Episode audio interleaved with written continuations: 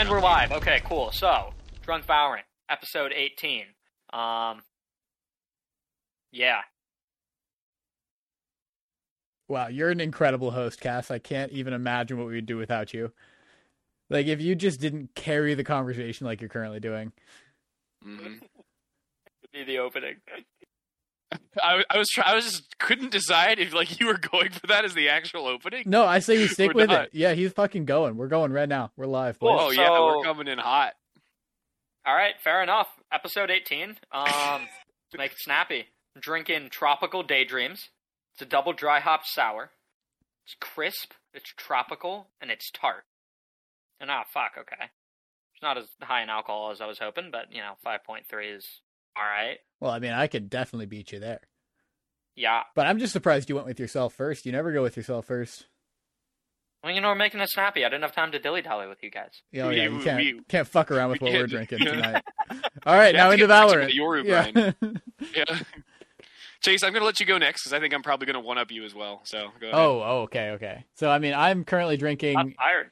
The uh the Fieldhouse Dark Sour, which I've had a bunch of times before. I just don't know if I've ever had it on the podcast. Cass and I were kind of discussing at the liquor store about ten minutes ago what um what I had tried and what I hadn't. But the Dark Sour is a blackberry and blueberry sour, and it is a solid ten percent. So Oh man, unfortunate. You got me. Oh, okay. it is probably the heaviest beer I've ever drank. And it's fucking delicious, but I'm also wasted right now. Right? I just I went out for drinks with uh with my girlfriend and some of her friends and um yeah, we we had a few drinks. So um Cass just came and picked me up before he had cracked into his beers. Um I see. because there was no way I was I was coming home. Yeah, had you called me like five minutes later, you might have had to take the bus. yeah, it's rough because you know we needed to start this at a at, at a time, and I was not going to make it home at that time. the bus was Yeah, not coming for another like half an hour. Well, as for myself, I'm very excited to try this. I haven't cracked it yet. This is the Heavy Seas well, what you uh, fucking waiting for? because I because I wanted to, to get the reaction on the podcast. I'm so excited for it. I didn't want to, you know, go in being like, "Oh well, this is what it is." I want to give you guys the most fresh take. So this is the uh, uh, Heavy Seas uh, flying, uh, yeah, Heavy Seas impending doom, uh, which is their series of like experimental beers. This particular one is a hazy double IPA, nine point five. Oh, okay, we were Um, close. Yeah, are you sure you didn't round there? Are you sure it wasn't like a? I will I will put it up to the camera so you can confirm. Although my hammer is Okay, very I'm- hazy. Okay, I'm pretty sure I'm just like my beer. I'm pretty sure that uh, they rounded before they printed the labels. so, oh, you know, okay, yeah. we have the same- Yeah, It says Okay, ten let's percent on it. see. but- Let's see. Yeah. That is good. Oh wow, that is really good. It has some bite to it, but it's like also sort of light. I don't know. It's it's really good. What what's the what's the fruit on it? I didn't see. I didn't see it just there. Well, I saw okay, it well, earlier in the store. the the can just says Doom across the front, which I think is Impending cool. doom. Impending doom. But yeah. like Doom is in really big letters. Impending's a little bit smaller. Um, yeah. and then there's a skull underneath it, which is dope. And I mean, just the Doom. It reminds me of uh, you know MF Doom, rest in peace. So you know, that, that's why that's why I'm liking it. Very cool. I'm liking it because of the flavor. This is this is probably one of my favorite beers.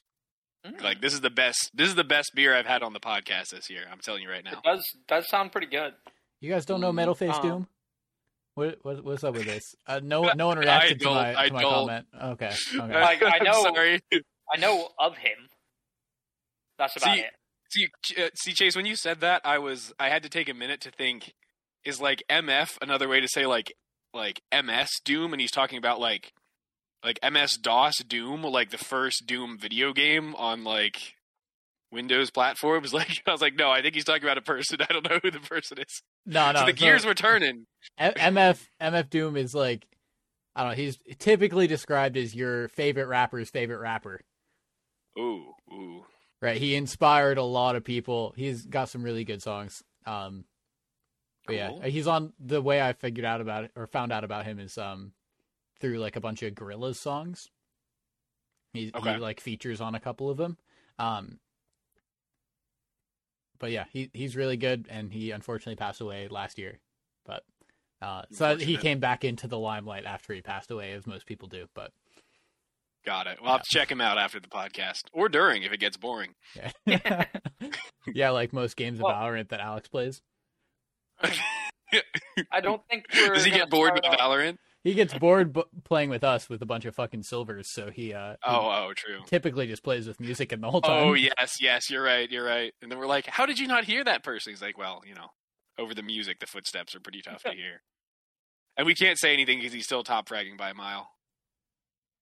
Okay, Yep. So, that being said, the first topic of the day here is it's it's going to be a spicy one. I don't think you're gonna be uh, be bored about this one. Um, now, for you listeners out there, this is actually quite a loaded topic. Um, Indeed it is. A, I know got what it a is just from that. heated debate last night over this. So the overarching topic here is who should take Spike. Mm, okay, okay. But- To get a bit more specific, this is mostly a dig at me because I don't want to take it. Um, and one of the other guys who play with Tony is constantly trying to get me to take Spike, probably because he thinks it's hilarious. Um, well, he just really doesn't want to take Spike, but yeah, I, it's mostly a dig at Tony, but I guess also a dig Okay. at you. So um, but okay, but here's the thing. So, background information here. We're not playing a very meta team comp. We're on Fracture. We got triple duelist in Jett, Raze Yoru. And then you've got like duelist 3.5 in me playing Chamber. And then we've got KO. Um, So So you have you have team. Jett, Raze Yoru, Chamber, Chamber, KO. KO. Oh Yeah. wow, the, you Very guys are getting on the site. Yeah, and to Um, provide, to provide a little more context, this was also a topic in the previous game in which our team comp was, um, let me see if I can remember. It was, Chamber, Omen, Yoru, Jett, Raze. And I think Raze, yeah. yeah, I think that's what it was. Yeah, Right. So the only That was the difference is the game before we had an Omen instead of a KO. Um, and then the game before we had a reasonable comp. in Wait, Fracture, we no, no, no. smokes. These are both completely unreasonable comps. what the fuck? I mean, in, in ranked, I feel like the. I mean, the- at the least you have played on the smokes. previous. In, in the yeah, first at least one, we had smokes in the first one. like you Yeah, have Jett no Raze, Omen smokes. and- KO Chamber on, uh, sorry, Yoru Chamber on Ascent, which is the map we was. I feel like it was a good comp. I mean, obviously you'd want the Sova, but like, you know, we made we What? kind of made it work until our Jetts uh, parents disconnected their internet in the middle of the game. he was like, "Guys, my parents might be about to cut my internet. I'm sorry." And then, sure enough, AFK. We actually soon like, that. yeah, we got kind of rolled on our attack. Interestingly enough, seeing as how we have three fucking duelists. Um, but then we're actually bringing it back on defense. yeah, And then yeah. we were down Interestingly a man. enough, uh, in that uh, you know, Cass refused to take Spike, so often Spike was way behind us, and I had sight, and Spike was nowhere to be found. Which brings us to our conversation topic of today. I was on. Okay, look, you guys were pushing like a main, right, on a set. Mhm. I'm fucking pushing B on the icebox, fucking clearing that site. I'm nowhere near you guys. Why should I have Spike? I'm by myself. Okay, Bigger so I, question is, I why are you on a different map instead of with the team? I can TP back over. So here, I don't know if Oh. that's in range, but here's here's the deal. I'm thinking about it right now, and I'm like, when I wasn't in either of these games, but I hopped into chat at the end of the second game, and you guys were all fucking arguing about this, right? And Yeah. my initial thoughts is, I was like, you told me the team comp. I was like, you know what, KO should have Spike here, right? Talking about the second game on Fracture, yeah. Yeah, yeah, on Fracture. Um, KO should have Spike here. You have three duelists, you have Chamber, you have KO. KO should have the Spike, you know. He's the initiator, he flashes in for you guys. Get in there, plant the Spike. Whatever. But now I'm thinking, you have fucking three duelists. There's no reason that you need all of them to be taking space on the same site. But they all can take space on the site because that's the fucking job of a duelist. So whoever your third duelist is, if that makes sense, should have the spike. Because you have you have entry duelist, you have secondary duelist, and whoever that remaining remaining person is that's into sight third should have the spike. Now, counterpoint on that, there, Chase. Um, my th- my thought on this is that obviously, if you have you know really good team coordination and you can work out you know who's first, second, and third into sight, then I can I can see where that strategy could be a very good one. However, I think the strength of the in ranked, especially at our elo of the triple duelist comp, is your ability to just force your way onto site. Exactly. And so when you're- those when you're 3 are forcing that- your way onto site. Those three But- are taking that space, and one of them should have the spike to get it down when you have it. I think he's saying we don't have the coordination to figure out who's going in first, who's going in second, who's going in third. It's kind of just like, all right, I'm ready to go. Okay, so you have And then you you go- have I am Jett, saying that, Raze, and, and I- who, and your. Well, I wasn't quite Yoru. Yeah, but what I was gonna what I was gonna say on top spike. of that is that the thing is, if we're pushing into sight and we are basically with three duelists, there is no reason we should not get sight control. And if we Mm-hmm. get early sight control, then Cass lurking way the fuck over on the other site is of minimal utility because he's not he might not even be to the site by the time we're fully planted and set up. He might actually be so far behind the enemy team rotating that he's not even going to be an impact in the round. So like in that team comp, I think there's a real reason for Cass to follow us duelists in, get the spike down, set up his traps protecting spike, set up his Okay. TPs so that he get he can go between different parts of the site. And there we go. We have a lightning Here- execute, and we have our sentinel locking down the site instead of lurking. No, but your your sentinel utility. should lock down the flank there, like where the your, the trap If we're should be set up. fast, The trap should be set up fast, on the, on the flank. If you're taking think sight that fast, that means max. that you you don't have control of the We other don't have side. any other map control. Yeah, true. But I we mean- have And sight. also, We we're don't. playing okay, but we're also playing on Fracture, in which flanks are rather common. And actually, I have Oh, okay, a okay. list of arguments for why I should not have had Spike in this game. All Okay, right? sorry. To be honest, okay, okay. Here's the thing. In my mind, the game that the game where I was more uh, thinking Cass should take the spike was the previous game on Ascent, uh, because there were rounds where we had sight and didn't have the spike there, and if Cass would have taken spike, we would have won the round.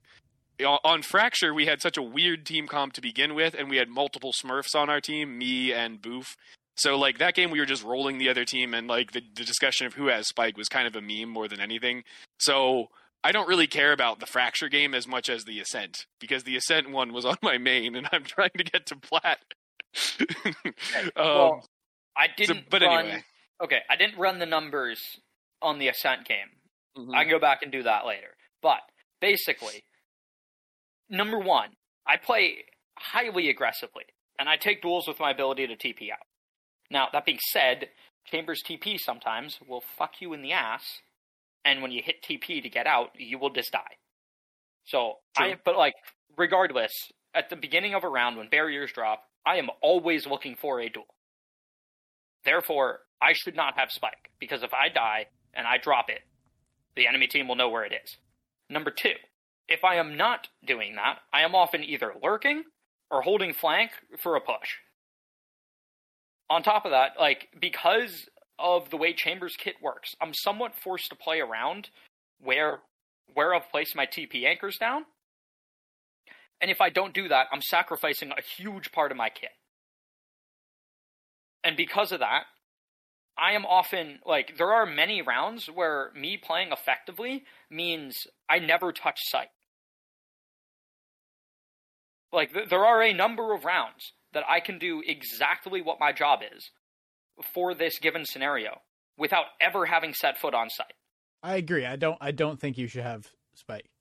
And, and having the spike would force me to play very differently from the way in which I am used to playing. All right. Next, in now this is the game that I ran the stats on, being the game on Fracture. I finished with like a 420 average combat score. I was over triple positive, and by far and away match MVP. I am not fucking picking up Spike in that scenario. See, I don't. like- I don't think necessarily that your sentinel should have spike. Right, and to get back to the overarching topic of who should take Spike, Unless they're I think that okay. Well, the reason why I think you see Sage and Killjoy, who are other Sentinels, often taking Spike, is because they have really high priority ult that benefit the entire team. Chambers ult, while I do think is pretty strong, does not benefit the rest of the team. Well, in terms of And benefiting so- the rest of the team, specifically what you're referring to is it requires you know the team to play around the ult in a specific way. So you have to be with your team.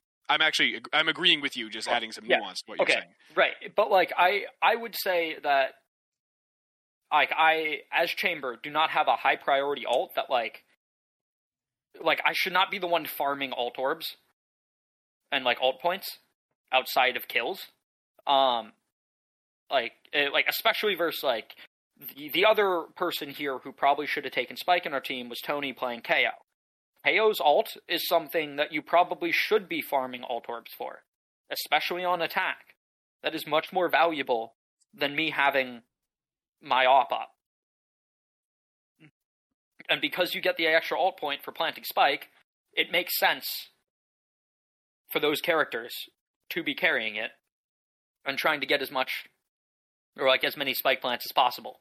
Okay, so all up. that It's a consideration. You're right, but I don't think that that's the main reason that Killjoy and Sage typically have Spike, and I I think that it's because Killjoy and Sage are Sentinels, but they're they have a usefulness when it comes to literally planting the spike, right? Like Sage can wall off her spike plant area, which is where she's used, like where she uses her wall most commonly um, on attack is in order to wall off the area so it's safe to plant.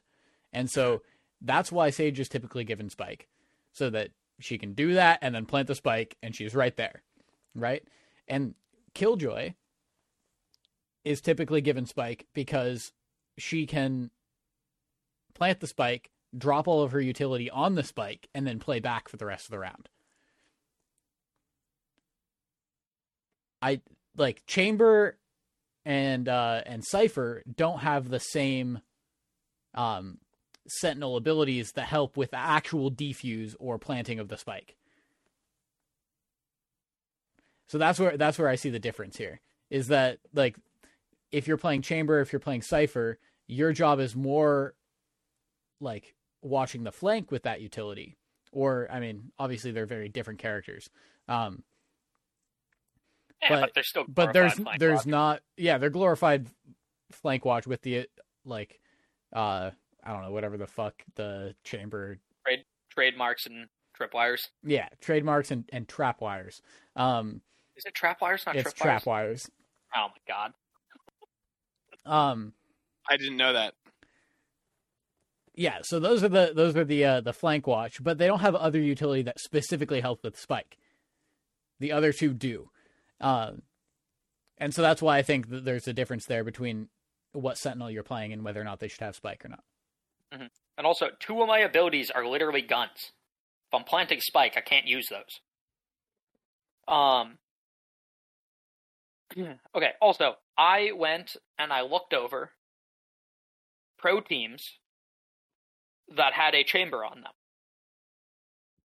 to see how often on attack the chamber carried spike, On fracture or just in general? just in general.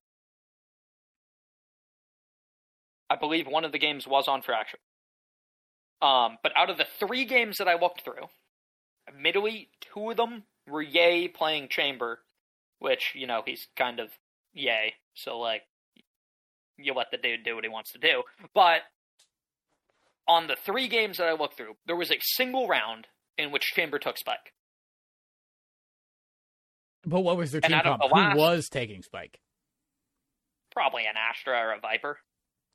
Probably. See, okay, this is the difference. Is I don't think of the controllers, Astra Oh, or actually, Viper no, no, no. should take Um, Spike. Okay. Brim on, and Omen on- should. On Haven, on the Haven game that I watched, uh, Breach had Spike. Okay, makes every round. sense.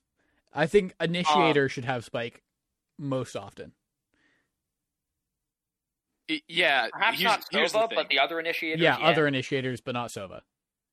here's the thing. Part of me is really wanting to just critique Cass for using a teeny sample size for his statistical analysis. I Which, didn't have I didn't have that much fucking time. What do you want from me? I got back Oh, from work like all of- an hour all and of a half last ago. night. All of last night when we were in chat, I was like, oh, I was hearing, oh boy, I'm running some numbers. I'm doing some Yeah. calculus. No, no, no. I was did- expecting a lot okay, more than I looked ran, at three games, No, two no, of which okay. had Yay on the team, and discovered how few they carry. I ran a bunch of I ran a bunch of numbers for that, uh, or for like What numbers are you running? no, no, no, no, no, for like my personal performance in that fracture game, which you then went on to say that you didn't Oh, really yeah. give a shit about. You ran the Oh, numbers, I meaning see. Valorant calculated the numbers. For you. Yes, Okay. Valorant. I looked through the timeline and added things up with little tally marks on a receipt. That is Hey, me you know. I mean, that's No, nice. You don't I- even need a pencil for that because you can just make a mark with your fingernail on a receipt. That's pretty dope. Oh fuck! I Yeah. used a pen. No. I'm small. Yeah, brain. you know, you know what they they said back in the Navy. The uh, the people who max out at like you know uh, lieutenant, first lieutenant, uh, captain. Those are the people who work really hard at everything, even when they don't need to. The people who really acce- ascend through the ranks are the people who are you know lazy enough that they learn the shortcuts for everything. Those are the people who really make it to the top. So, you know, I Mm. can't fault using the tools you have available to you, Cass. But the reason why I'm being so agreeable towards you here is because um, you know, I want to be very clear about what my position is. It's a fairly nuanced one, and I feel the need to defend it staunchly since this is a two v one at this point. I don't. I definitely don't think that Chamber is the optimal character to take the spike across team comps, and I don't think that even in the games that we mentioned, Cass should have had the spike every round. Because, like Cass said, the value of Chamber as a lurker, the value of Chamber in taking those initial aggressive duels is incredibly significant. So, yeah, I just want to be very clear what my position is here. Um, but I also want to provide a little perspective as well. That I play, I used to before the Yoru buffs, I used to play a ton of Killjoy on Haven, and as Killjoy on Haven, unless unless someone was you know eagerly taking the spike, I would very often be the designated spike carrier, and that made sense for my role as as Chase elaborated. But that didn't preclude me necessarily from taking aggressive peaks or supporting my team in getting to the site. Because if we're if we're going for an A hit, uh, my role at the beginning of the round before we've taken site is to watch the flank, right? So what I would often do is I would drop spike, ideally before the round starts, so that there's it's not possible to hear it, uh, behind me uh, in like behind mid window, and then I would take that mid window peak if I was feeling good, and then after that, at that point, I could determine, oh, has my team has my team successfully uh, pushed onto site, and if so, you know, grab the spike, book it there. I full sprint up into site while my team is working out the remaining site control plant, and then I go back and uh, hopefully it plays my turret and stuff on the way. And now I've I've done both. That I think what you're leaving out of your analysis, Cass, is that it is perfectly fine for you to drop the spike with the goal of retrieving it later, or your team can come pick it up if you die on that aggressive peak. But Okay, you know, if you- on go ahead. like okay, uh, on ascent, Yeah. most rounds on offense, I took mid. Right, I would take Yeah. that initial duel, and assuming I don't immediately die, either peeking arches or tree, I would take mid. Having spike down in mid, very unideal. And if I have to go back and collect spike afterwards, then the control I took in mid isn't super fucking valuable. Well, he's saying the you don't even have spike on you, Yeah. Huh? Right, which- no, no, I know. which is fine. But like this is that's kind of a different point, which is I'm saying if I have to go back and collect Spike in that scenario, like it makes that position that I'm holding that much less valuable. right. That's that's the thing. I don't think you should have to go back and collect spike because here's the thing. Consider these are these are two possibilities. One possibility. If. I'm not going back to collect Spike, then someone else has to fucking go do it. Yeah, yeah, yeah, yeah. I know, I know. So the the point is, you take. so the point mid. is, I shouldn't have Spike. No, no, no, no. My point is this: we're on ascent, right? We're set up for a. Let's say we're set up for an A hit. You take you take spike initially, but then drop it, and then you peek mid. You take mid. You kill two people in mid, and now you have free reign to push into mid and go wherever you want. Now, at that point, while you've been doing that, one of two things has happened. One, the push towards A has stalled out when it comes to you know the duelists and everyone else on the team. Um, at, at that point, if the push is stalled, it's no problem for someone else to go back and grab the spike for the rotate to B while you're pushing deep into mid. Or on the other hand, you know, we've taken sight, and then at that point, there's no problem for either you or anyone else to go back and get the spike. Whether if you if you're getting the, the, the spike, if you've killed two people in mid, just the fact that you've killed them in mid is enough to make the other team very cautious about that. And you've already gained a substantial advantage by them saying, oh my god, there's a demon chamber who's killed two of us in mid. But more likely, it's someone else. And as long as you're calming that with your team, if someone's on spike and has and has sight control, and someone else goes sorry, someone has sight and has sight control, and someone else goes back for the spike, then the person on site can say, "Oh shit, I'm getting pushed by two people. Just go to the other site." Or the other two people, um, I've killed one of them, and the other one's nowhere to be seen. Come back with spike. So like, I think Well, I think which- you're viewing this as like an unsolvable problem. When I No, think no, fact, I- I but I'm it's- saying, at which point in this scenario do I have spike? None. you you have spike for the start of the round, and then While you you, drop guys spike. are pushing, while you guys are pushing A. Yeah. If you guys are pushing A, I'm going to be. Okay, so you link. you transport Spike from spawn to a a link. But well, I'm okay, going so the, B the link if you okay, guys so we are pushing A. we looked at the best and the worst case scenarios here. No, right? you're, It- we, we he, he was saying that you that you take top cat, I believe. But I wouldn't take Top Cat if you guys are pushing A. Why not? I'd take B links, take the duel tree, so that hopefully I can get into tree. Why wouldn't you take the uh the duel arches from top cat? Because if you guys are pushing A, I would much rather be pushing for B link. but then you have to cross arches though Yeah. if you're pushing into Yeah. tree. Well, but I can take the duel in tree, figure out number one if somebody is playing tree, or if they're Well, the like, scenario okay, was you got two kills me. in mid, which I'm assuming Yeah, are so I tree and probably arches. killed both the person tree and the person arches in Yeah. that scenario. So you're Well, in the same I'm position. And that's and that comes down Sure. to what I said before, which is that I don't think you should have the spike even in that ascent game. I'm not saying you should have had the spike every round. Like if you decide you want to play tree while we're pushing A, obviously you shouldn't have the spike. But I but I also think that given the fact that there were three duelists, none of whom should have had spike, and an omen who can play aggressively and honestly should have been taking the spike some rounds when he wasn't, you taking the spike in some of those rounds would have been far preferable to you just flat out refusing to change your playstyle to do so, and as such, the spike was just you know in random places that were uh, ruining the rounds. Okay, so here's what I'm That's thinking. what my point is. What what your point Yeah. hinges on is that the spike is down before the round starts. And yes, I think the main point here is that people should be willing to, you know, grab that spike, put it in an area where anybody might be able to get it, and then take your duels without having spike in hand. And that does not happen very often in our ranked games, right? That is not a scenario that happens a ton. Oftentimes, as like Brim or something, I'll take the spike, and before I take an opening duel, I will drop it in front of me, right? A little bit like undercover, so that say I die in this opening duel, somebody else can retrieve it without having to peek anything. But then Mhm. somebody else will come and be like, "Oh, spikes on the ground. Let me pick that shit up." I'm like, "No, that's literally the opposite of what I'm trying to do right now." Like I specifically put it there so that I can take this duel. If I win it, I can grab Spike and rotate back to with, with everybody else. Or if I die, somebody can retrieve Spike without having to peek the angle that I just lost a duel at. Right? Well, yeah, I mean, I, I've I've experienced the same thing. But if someone else is grabbing spike, then that negates the problem of no one having spike. It doesn't negate the problem because it still might be the wrong person having Spike. I believe that I should be the right person having Spike. Right, right, right. Right, as Yeah, a it- it brimstone. partially negates the problem. There are two problems, and that's that's the lesser of the two evils, but still an evil. Right. Like Yeah. as, as a brimstone, I should be the one having spike in I mean, depending on the team comp, but in this certain scenario that I'm talking about, say I'm the one that should have spike and the Raze comes and picks it up because I dropped it on the ground. I'm like, well, you're not definitely not the one that's supposed to have spike. So Yeah.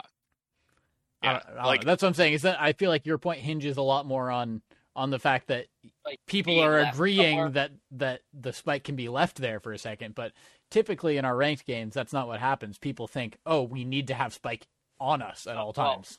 Well, in- that's part part of the way to mitigate that, which I often do, is uh, if I'm playing, for example, Killjoy that on you're Haven. Leaving it there. Well, yes, that works uh, sometimes, but I have even had cases where my teammates still take it anyway. like their monkey brain just kicks in, I think. But anyway, like what I often do is I don't drop it till like the last second before the round starts. And then at that point, very often people don't notice it. Rather than dropping it, you know, right when I get into position.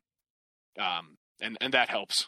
I mean, it's just playing around people at that point, but like, yeah, it makes Yeah. sense. Right, Um, right. But I, I think that also- people should understand more. Like, if somebody takes spike and they drop it in an area, don't pick that up unless they ask you to, Yeah, they should. They Oh. should.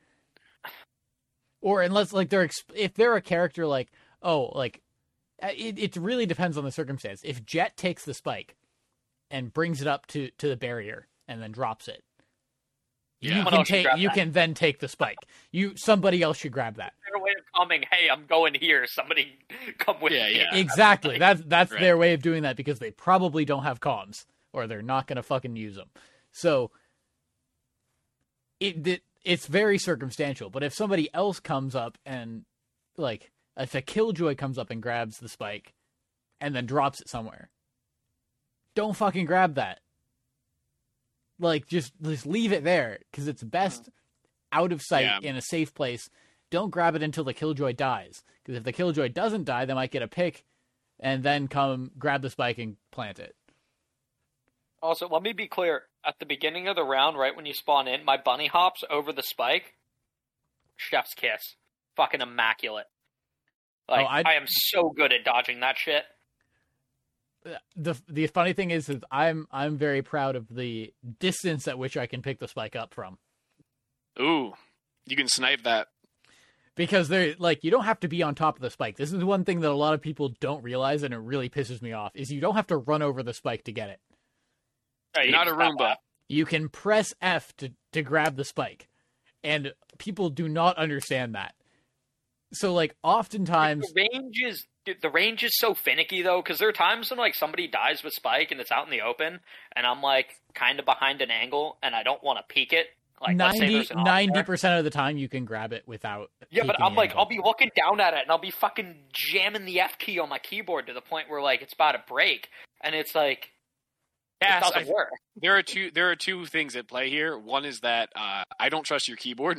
it may be that you're pressing the key and the press is not registering. I don't trust my keyboard either. Don't worry. Uh, and the second thing is, I think you've spent so much time practicing bunny hopping over the spike, you haven't learned the fine art of picking up the spike like Chase described, and so you're just not familiar enough with the range, even if your keyboard is having a good day. But God, does it piss me off when people are coming through and like you know someone died while peeking an angle and they drop the spike there because they had the spike, and then someone ha- feels like they have to run into the angle Yeah, to pick up the spike. Like they're like, oh yeah, I'm just gonna grab it and get out, and then they immediately get one one tapped and die.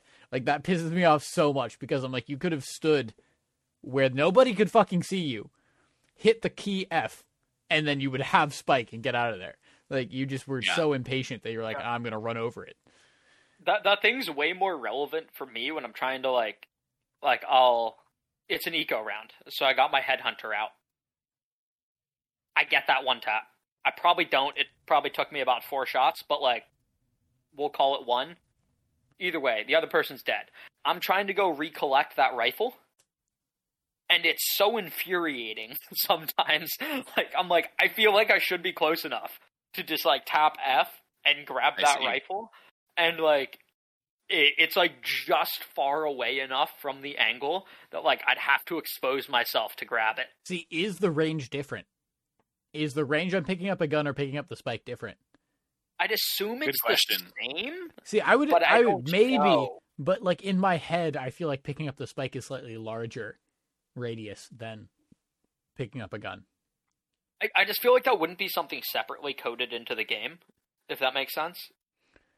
Exactly. like Like, probably- so, like logically thinking, I'm more along your lines of it's Yeah. probably Yeah. the exact same distance. I'm but in my head, when I'm thinking about it, maybe it's just because it, there's a lot more scenarios where I'm picking up spike than picking up gun. Well, I also don't know if the hitbox of either the spike or the gun that could play a role in that. Perhaps the hitbox of the gun, you know, it being more, more uh, rectangular right. rather than circular. Like maybe if it's facing, if the gun happens to fall in the wrong orientation, and like the hitbox is just, you know, weird, then it might be hard for you to pick up. Whereas the spike is kind of like a fucking circle on the ground somewhere, and so like picking it up from anywhere is kind of the same. I don't know. I'm talking out of my ass at this point. Yeah, I was gonna I say we've we've uh, done the classic drunk Valorant pivot into speculating about things that we know nothing about whatsoever. Isn't that what we're Um, defined by at this point? I think so.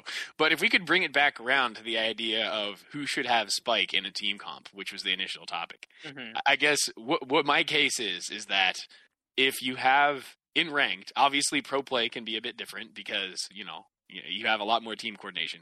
But if in ranked Oh, you have theoretically. theoretically, yes, uh, you know, watching Hundred Thieves play, it's uh, questionable whether they have more uh, team coordination than I face in ranked. But anyway, um, the that's, that's a burn to my own team. I'll admit it. Um, but if you have a team comp where every every agent besides the chamber it has a somewhat aggressive kit, and they want to use that aggressively, then I think it makes sense for the chamber to instead of leaning into the things the chamber likes best to do, you know, to support the team because your utility is still pretty damn good in supporting the team and take spike. Not that you have to have it every round, but that you need to consider doing it. You know, maybe half the rounds. Okay, but also That's- let's, that's what let's look at this, is. right? Like in this game here, where we got okay, three duelists on the team. Yeah. Duelists are typically uh, the no go in terms of spike, right? I think Oh, we can all Okay, like, generally agree on that. here's how I want to do this. general rule of thumb, duelists don't often take spike. That's fine. True. Okay, so now we're looking between me and Tony. Okay? Tony being the KAY/O in this situation. So KAY/O Okay. v Chamber. Okay, well, actually, wait. no, it's more me v Tony for my argument here. Tony's a weenie. Yeah, I know. Th- you're you're getting Tony's too not much. taking the fucking. You're Tony's getting too much into our specific team duels. comps. So here's how here's how I'm thinking of this. Okay, Is all right, there all are there here's are what I would- 18 the agents in weeniest- Valorant. Yeah, right? the There's- weeniest player on the team should take the spike. Oh man. Person with the least confidence in dry peeking angles. Or I, I guess you don't have to dry peek. The person with the least confidence, just taking a fucking duel and taking space, should take the spike. False. And let me tell you, my ego is fucking massive. I, I I'm gonna have That to person you is not Jason. going to be me. Just kidding. There okay, there's there's a balance here because the weeniest person by Cass's words is not the person that should take Spike because they're never going to be on fucking site. They'll care eventually after your team's like, okay, cool. There are three of us on site. That's too late. I got It's CT. too late to have Spike down. Well, I, I will say, Cass, I think that you know confidence isn't everything because I don't think Tony lacks confidence when he's playing KAY/O. I think he lacks skill and execution. like I don't see Tony like lacking. I don't see t- Tony just like chilling in spawn, shitting his pants, wondering if a flanker is going to come. He's usually with the team. He's just usually not aiming in the correct direction of the enemies. No, I'm saying, like, honestly, when it comes to duels, I think Tony, for like what his rank is and what his skill is, his aim and duel taking capabilities is fine. Yeah, and every I agree. once in a while, when I'm dead and I'm spectating him, he drops a gem and it surprises the hell out of me. But yeah, Yeah, like when he bet you two dollars if that he would top frag. no, he bet me two dollars he'd have a higher ACS than me. Yeah, and Uh, he d- he didn't, It but was it surprisingly close. it was the best It I've ever seen him play. It Yeah. was surprisingly close. I was like, "Damn, Tony, we Oh. gotta you gotta put more money on this shit more often because you are playing well." Like, holy um, shit! but either way, like I see him in like in scenarios when like I'm dead and I'm watching him like like retake, or maybe he was the other person on site and now I'm spectating him, and he's just fucking hiding in a corner. okay. Well, it's like, dude, you got you got full utility. Fucking right click, pop flash, peek out, take a duel. Well, okay, so to be fair, we're kind of discussing two different things where Yeah. on the one hand, Tony plays two very different characters, and he does, to his credit, play them very differently. That when he's playing Cypher, he does very much play extremely passively, for better and for worse. And in that case, I would be hard pressed to disagree that he should have Spike. I mean, obviously, if we're on attack and he's playing Cypher, he should have Spike over you as Chamber. And Over if you- there's a Cypher, sure. And if there's a Cypher and a Chamber in the same team comp, then I mean, who else would there be to take Spike? So that would be Tony, like every time. I don't see a scenario in which you as Chamber should be taking Spike there. if we have, I Okay, mean, possibly your your your controller. That's what I would say. I- I'm I'm thinking if, if we have if, if if we have a Cypher and a chamber in the team comp, we're probably on split. Yeah. Um, And your breach might take spike. and we probably don't have triple duelist as the other three. I mean, hopefully not. That would be kind of a throw. Uh, obviously, we're in a scenario here where you've gotten back into the habit of insta-locking Yoru, which is fine. I'm not going to criticize you for that. I pretty much insta-lock Chamber or Jett. Um, I'm the last person who's going to give anybody shit for insta-locking something. But it, it, just means that, like, as of recently, because you are now picking a lot of Yoru instead of, well, filling, as you had been doing prior to the Yoru buff, yeah. we now have some more scuffed team comps. Which is fine. We're at a low enough elo. Not a big fucking deal. Like Mhm. we don't we're not throwing games from the agent select screen. Because the Right. number of times that I think we are, and I'm like, oh fuck, we've got no smokes. And then we spawn in and I look at the other team's team comp and I'm like, oh, they got no smokes either. Cool. Right, Kill 'em. right. yeah. Like- yeah, and I remember you saying, Cass, even up into gold, like an act or two ago, you were saying you also noticed a surprising number of no smoke team comps. Oh yeah. Dude, That's fuck, that's I've becoming having- less. It's Yeah, becoming okay. less in this And patch, but Yeah, yeah, okay. Like right actually I'm not sure if it was right before or right after this new patch came out, but I've been having to fill duelist. Which like You'll is love to see mind that. boggling. Like actually fucking mind boggling. yeah, but, when like, you I'm have to looking at the pick Jett comp. because Yeah. when Chamber's not even locked. comp- no, but like I'm looking at a team comp and it's like, okay, cool. Like I've been hovering chamber since the start, and then it's like, oh, we've got a killjoy, and a sage, and a viper, and A the KAY/O. fuck, maybe a sova. Or, yeah. Uh, yeah, sure. But then I'm like, well, well, shit. Who's the entry? And then I gotta go Jett.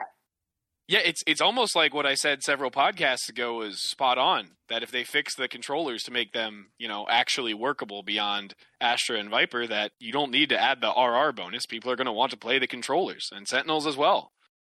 It's almost like I said.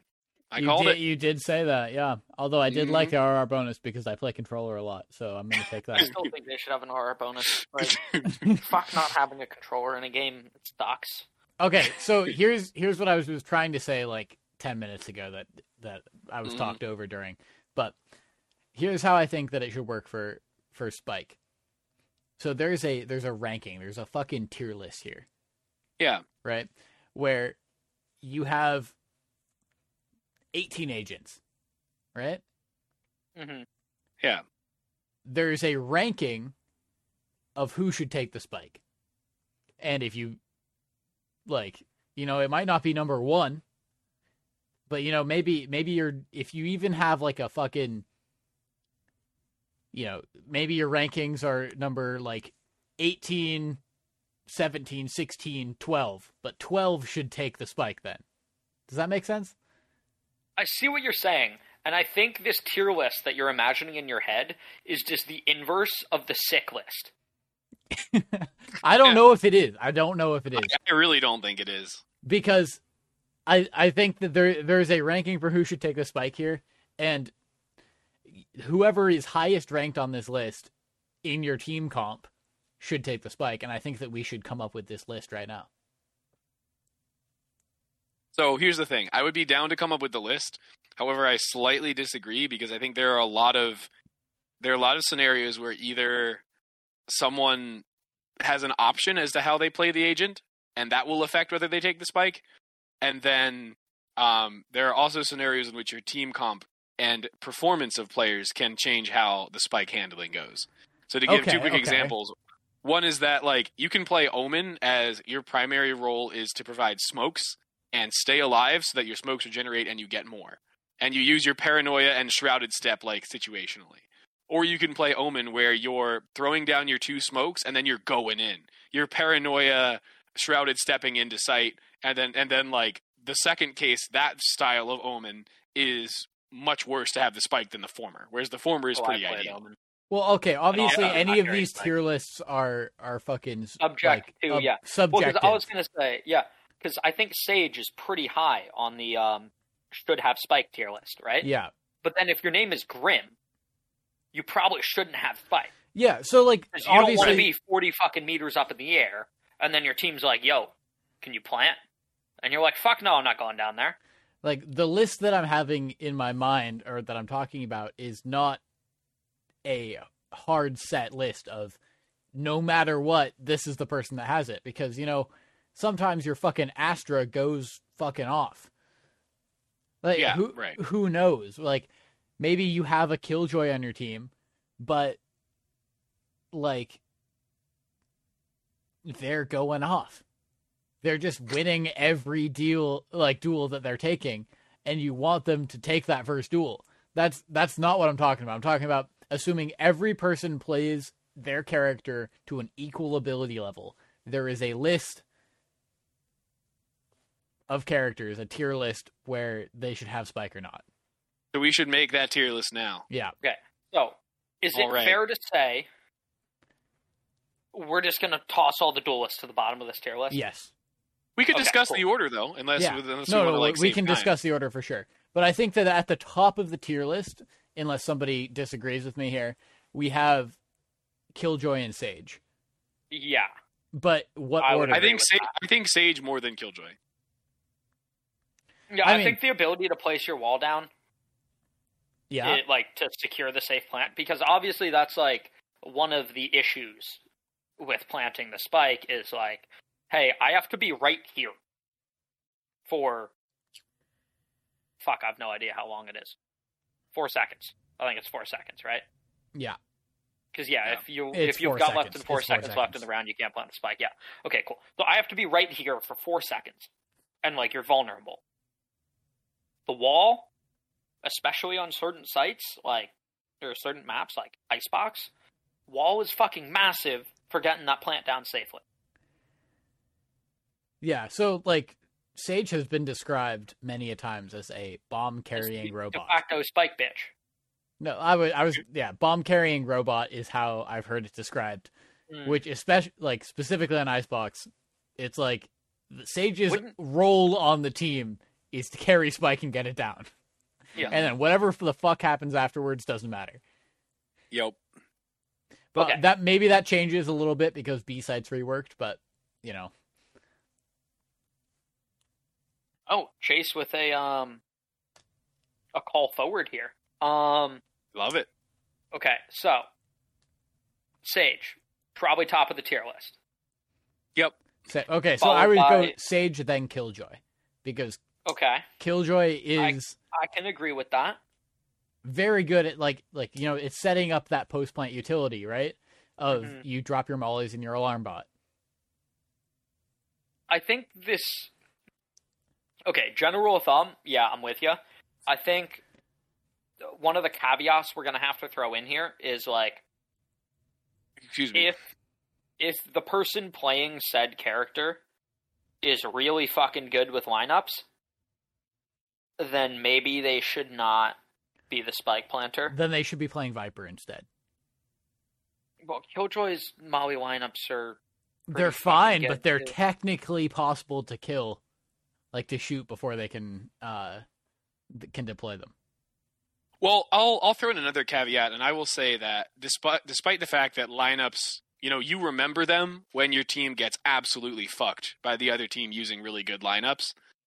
Honestly, even at the pro level, you very rarely see disgusting lineups where you know someone's sitting in spawn, double bouncing a Viper Molly. Well, you can't double bounce Viper Mollies. Double bouncing a Sova shock darts, like to where it's impossible to go and push the Cypher that most it, most often if someone's chucking some sort of molly on the bomb they're not far off in the vast majority of cases so I, I think we i think it's safe to just rule out that case where someone is doing some really wacky and op lineups But I that- okay, I that they think the get- big get I to think the site big plant thing is, and then go back off for it well, I, I, I think the big thing here is if they die trying to get spiked down, that's just off the table. Yeah, I guess Right. that's the benefit of Sage and why she's number one is that it's much easier to Right. live. yeah but Yeah, like I, I don't think we should i don't think we should count the scenario where killjoy throws Molly's like you know because Kobe it's more likely that she'll be she'll have to take a peek before then. Like she'll have yeah, it's, like she'll be watching flank, but someone flanks, and Sure. like right, like it's- even even like the, the the most meta post plant agent Viper at the pro level, you far more commonly see Viper chucking her mollies with one bounce onto Spike from fairly nearby than her standing halfway across the map, yeeting them into the sky. Yeah, no, Yeah. that's So, fine. uh, under That's that- not- under that what I'm talking scenario, about, It's fine saying- for her to plant the spike and then get back into the though. very I'm just saying position. her planting the spike is a risk, unless unless you have like fucking full site control. The other team's I- on D I would, site. I Like, would disagree with that being a risk because if she's planting spike, that means everyone else can be in position to, you know, hold the site while she's planting. Because the thing No, is, if I'm she's there dick in hand in like like- caves on breeze with her molly ready to go, and someone else is planning the spike, that means you have at max three other people to to keep holding the site while that's happening. So I think in a, in a lot of cases, Viper planning not- the spike I'm and then defending Viper's dick in hand Molly out in caves, but like I'm thinking a lot about like Icebox A site, where so many teams, like especially at the pro level, have lineups for like the common pl- like spike plant.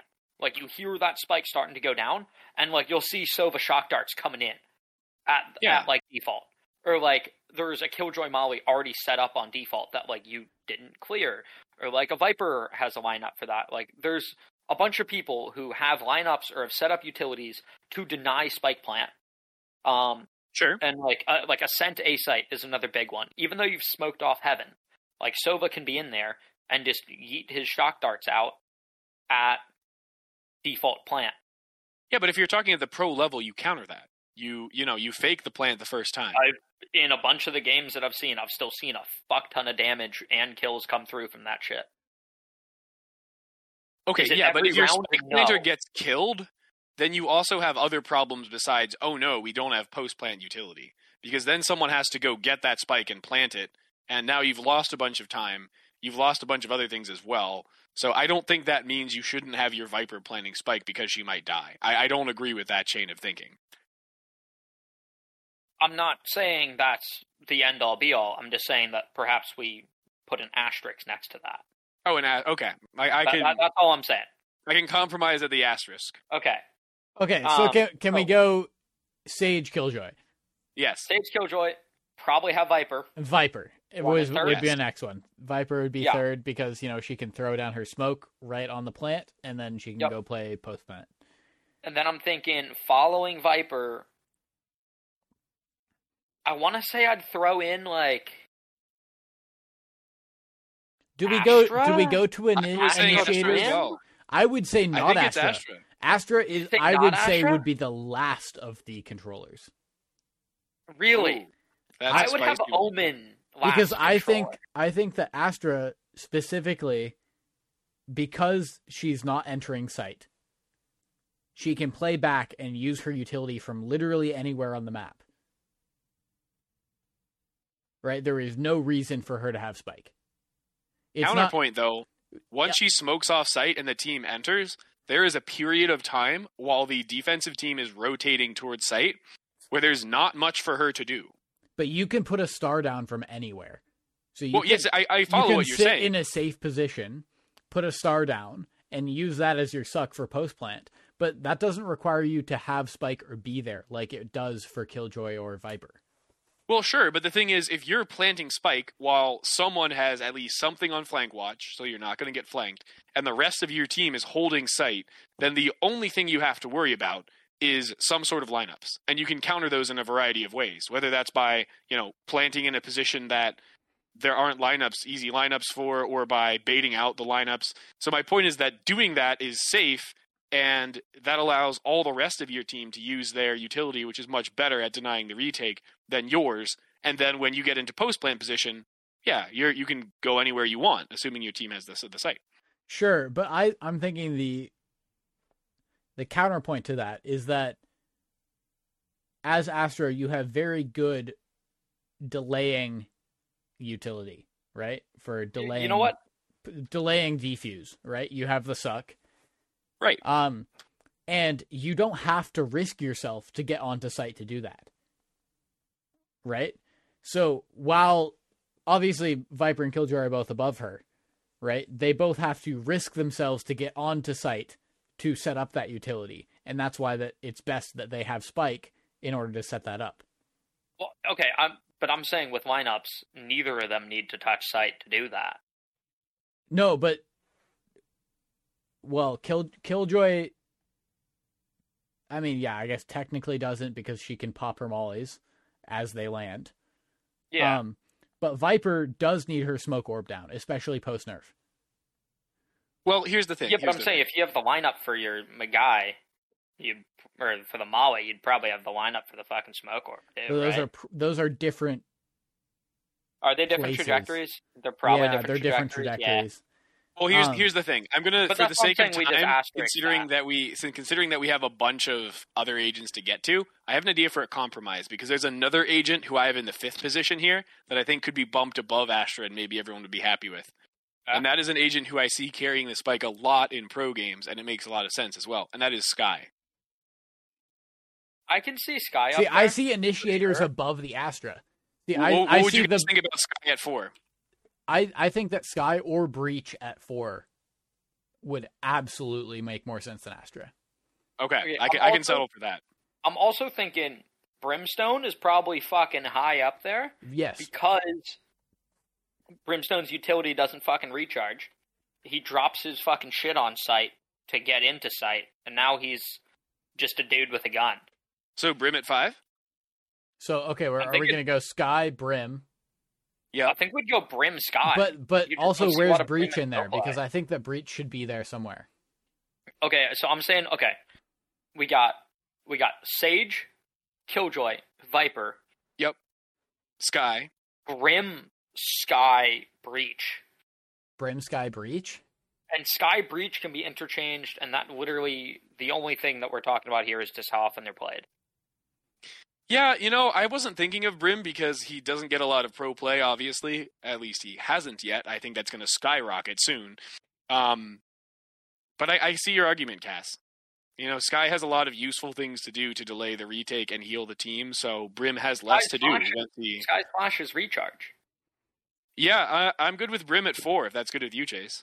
Yeah. Okay. Yeah. So Brim at four, then Skye, then Breach, hmm and, And, then okay, are we I going to go? another I thing- think I think Omen over Astra, but I would put Omen behind Astra, but uh, again, we're fucking splitting hairs.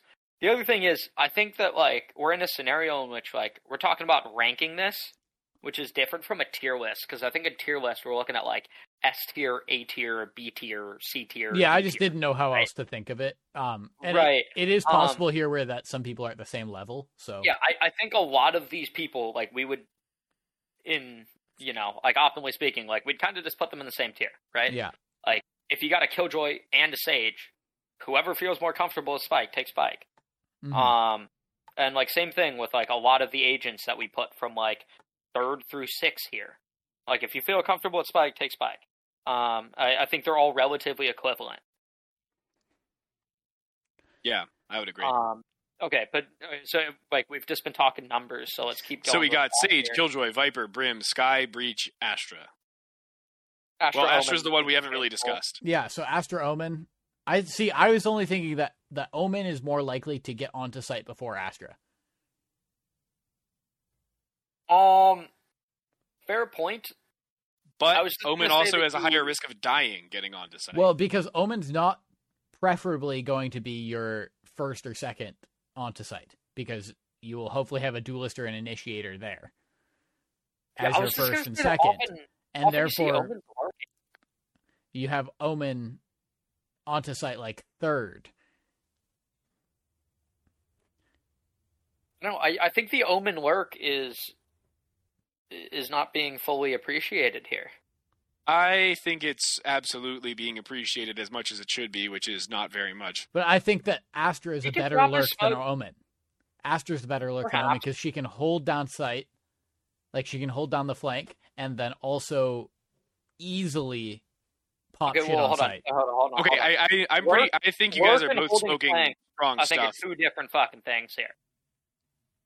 I, Like, I think not- neither Astra nor Omen are good lurkers. I think they're very bad lurkers, both of them. I think Omen's fine for lurking because you can fucking throw your smokes, and especially post buff, they fucking show up when you want them to. Your team can be like, "Hey, can you smoke this?" And you can boom smoke that. Okay, here's the thing. The only the only ability of Omens that's specifically good for lurking is his Shrouded Step because you could oh you have it you have a duel that you don't like how it's going you can TP out to a different location. Um, his smokes do have a range, so that limits how far you can lurk. And while you're throwing them out, you're not as situationally aware, and situational awareness is key as Omen. Like if you take a minute to be in your Shrouded Step and someone gets into a position you don't expect while you're focused on the smoke and can't hear as well or see. Your smoke lurk is not your dead. Crowded step for reference. What? Well, yeah, he didn't say. I, you that. did, I just didn't say it was. Hunter. No, you What? just said like, uh, don't worry about it. Keep going. Okay, okay. May, I I I think I I'm gonna have to. The editor Hunter will comment if I was correct or not. Editor Hunter here can confirm that I was clearly talking about throwing out the smokes. However, I did say in your shrouded step when I meant in your smoke casting view. Maybe there's an actual name for that in the game. Can't be bothered to look it up. Either way, Castle's really splitting hairs here. Anyway, my point is that the shrouded step is good. The smoke is bad for lurking, but Hmm. only the shrouded step is good for lurking Yeah, because the paranoia. paranoia, the paranoia is best used to set up your own team. There are pretty rare situations where, you know, when you're lurking, of a vast majority of the time, you're looking to catch someone off guard. At which point, the paranoia, if anything, just alerts them to your presence, and the paranoia can be pretty difficult to swing off of unless there is eh, for yourself. It's much better used to set up your team. And then with Astra, she's even more like you know deaf and blind when she's in her astral form. So No, I but really don't preferably think you that- have a sentinel that you can play off their utility. So it yeah. Preferably you have the Sentinel lurking then, and you have the Astra holding down Oh, I flank agree. slash supporting I, the I, team. I do agree that like, well, specifically, you know, Chamber and Cypher are really fucking good at lurking, and they should probably be your lurk agent. Um, but I, I, I think you're perhaps getting so much stuck on the idea that your lurk has to be, you know, walking the entire time, super silent. I feel like that's not all there is to it. A lot of the time, it's you're fucking stomping around, you're going in loud, you're keeping people on the other site because they're like, ah, shit, there's someone here. Like, I, uh, like I, I, I feel like you're you're in this mindset right now that like whoever's lurking has to be like stealthy. Yeah, well, let's let's consider your your uh, what you're saying here, Cass. If you're. Astra and you're stomping around on the other site, yes, you can smoke for the other site. But if someone pushes you, if someone challenges you while you're lurking, you have no offensive whoa, or oh. defensive utility for yourself. I don't think Astra's a good lurk. Yeah, okay, I well then you're Omen. a dog shit lurk. Then you're Omen. On most on most maps, if you're lurking on the other site, your smokes can't reach all the places you want them to go on the other site. Most so- maps they can. Nope. If you if you're on if you're on Ascent and you're in Garage on A, you can't smoke Heaven on B from Garage on A. You can't. It's outside of if. Yeah. Okay. If you're on if you're on if you're pushing. Sorry. Okay. I said I said it backwards. Okay. So you're pushing B Garage on Yeah. attack as Omen, lurking while your team is pushing A. You cannot smoke Heaven on A from B Garage as Omen. Yeah, but you could be lurking mid and smoke it. Y- uh, Cass, you specifically said you're stomping around on the other site to draw the Sure, team in that direction. Uh, if you're stomping around in mid to draw them to mid, like what's the, what's the point of that? Like they're right there by where your sight hit is going to but be. they have to be like the person playing tree has to be aware that you could swing them from there. Like, all right, whatever. It, it, I'm not super concerned about exactly how we rank these two people. okay. So Omen and Astra next. Sure. I think Astra's next. I think Omen is not. I think the Chamber is next. Do you think before the Omen? See, this, this Yes. is literally the exact argument that we're getting back into. We're trying to get away from. Yep. Nah, dude, you're fucking high. Yeah, the Chamber is not nah. next. Absolutely not. I think KAY/O Chamber- is definitely before Chamber. Oh, okay, okay. You, you, you might be right about that. Yeah, sure. I would be. I would be happy to. I would honestly be fine with throwing the KAY/O in next. Yeah, sure. But Omen, Omen, is, is, also before. 100% going before Chamber. Yeah. Nah, that's cap. That that You're is that just is hard cap. So No, okay, you- I think we go here's the thing. Astra, KAY/O, Omen, Chamber. Astra KAY/O. Chamber Omen. Yes, I like it. No, good, no, good I said call, I said Omen Chamber. Uh, no, you, you misspoke the second time. I'm gonna write down what you said the uh, the first time here. Yeah, I, I Okay, but we're run still it back, missing a editor couple- Hunter. You're, Wait, I definitely we're, we're still missing a couple agents thing. that come in front of The editor is gonna confirm that I was trying to gaslight you. Yep, editor here can confirm. like okay look there there are but we can get we can throw omen down here next all right that's fine but there's several agents we have to address before we hit chamber number one is cypher number two is like yoru and phoenix because you're fucking throwing if you pick one of them and so you should have spike as pen like penance no, no, no. Okay, and then we We- go we- chamber wait, wait, wait, wait, wait. No, Chamber is I'm before writing all down. of those. Chamber is before Cypher. Chamber Yeah. is before Phoenix. Chamber is before Yoru. Absolutely, because No, no, no, no. Chamber. Okay, here's the thing: Chamber's utility, his alarm bots, which watch flank, work from fucking anywhere. yes. so right? do cypher's trips Yes. But I think that Chamber is before Cypher because Cypher's biggest utility is by setting up like cage plus trip. Okay, I guess here's the big thing here. We can, uh, jokes aside, we can all agree that all the duelists come beneath Chamber and Cypher in this tier list, and I believe those are the only agents. Oh, actually, fuck, we haven't talked about Sova yet. We'll No. come back to that in a second. Um, okay, but all these agents sit below both Chamber and Cypher in this tier list, being those agents being the duelists. Um, why? What is your main argument for why Chamber should carry Spike over a Cypher? I think that the Cypher is a better lurk than a Chamber.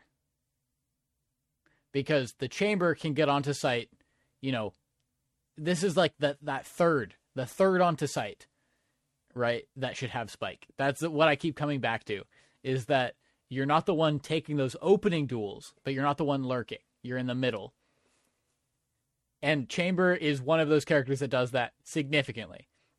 Chamber is taking those opening duels. you no your your Raze or your your fucking Jett are taking the opening space onto site Yeah, yeah, yeah, yeah, yeah. Okay, space, sure. not but opening saying Chamber's- duels opening yeah, Chambers space. on the other side of the map taking another opening duel. There, no that that's not no um Here's the thing. I- I want to I want to approach this from a different agreement to agree. Uh, different agreement. I want to approach this from a different angle to agree with Chase. To say that, you know, I have often I often play as a duelist, even before recently, where I've been almost always playing as a duelist. And the amount of times where you know we're pushing sight, we don't see anyone, and so we we go from the entrance to sight towards sight, and then either someone peeks out, or you know someone's in a ratty corner that we didn't check because we're you know small brained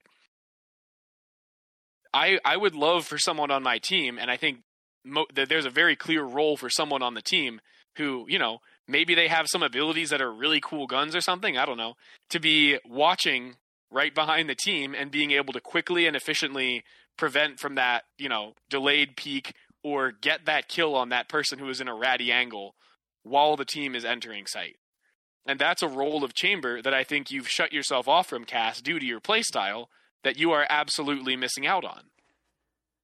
See, I think that Chamber works really well when he, like, he is that third onto site. He's not the one taking Yeah. space onto site, but then you're on site. You can hold an angle and you can use your, you know, your headhunter, your tour de force, your whatever, your utility to hold that angle extremely well. Yeah, Cass, what, what it's what it seems to me is that you're the- saying you're saying that chamber should always be fifth slash never on site, and I'm No, saying no, you no, should no. sometimes be fifth on site and sometimes be third on site Yeah, with your yeah. trips I, I watching got, I got, I, I I got no problem being like third on site or whatever. Yeah, then you But, should like, take Spike.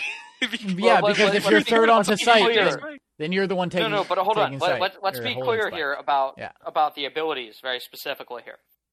yeah, My op being my tour de force is potentially viable for what you were talking about as being like, oh, somebody's gonna late swing from a ratty angle. Yeah, Not you even know what, ratty. maybe- You're just holding an angle because sure, already sure. your duelists have Okay. taken sight.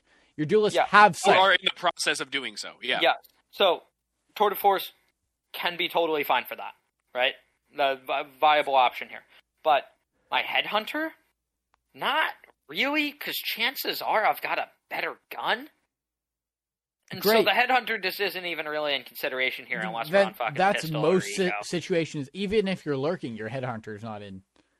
In Yeah, consideration. no, exactly. That's what I'm saying. Like Hunter was talking about. Oh, like what if there was someone who had like guns who could do that? Like every fucking agent in the goddamn cast can buy guns and do that.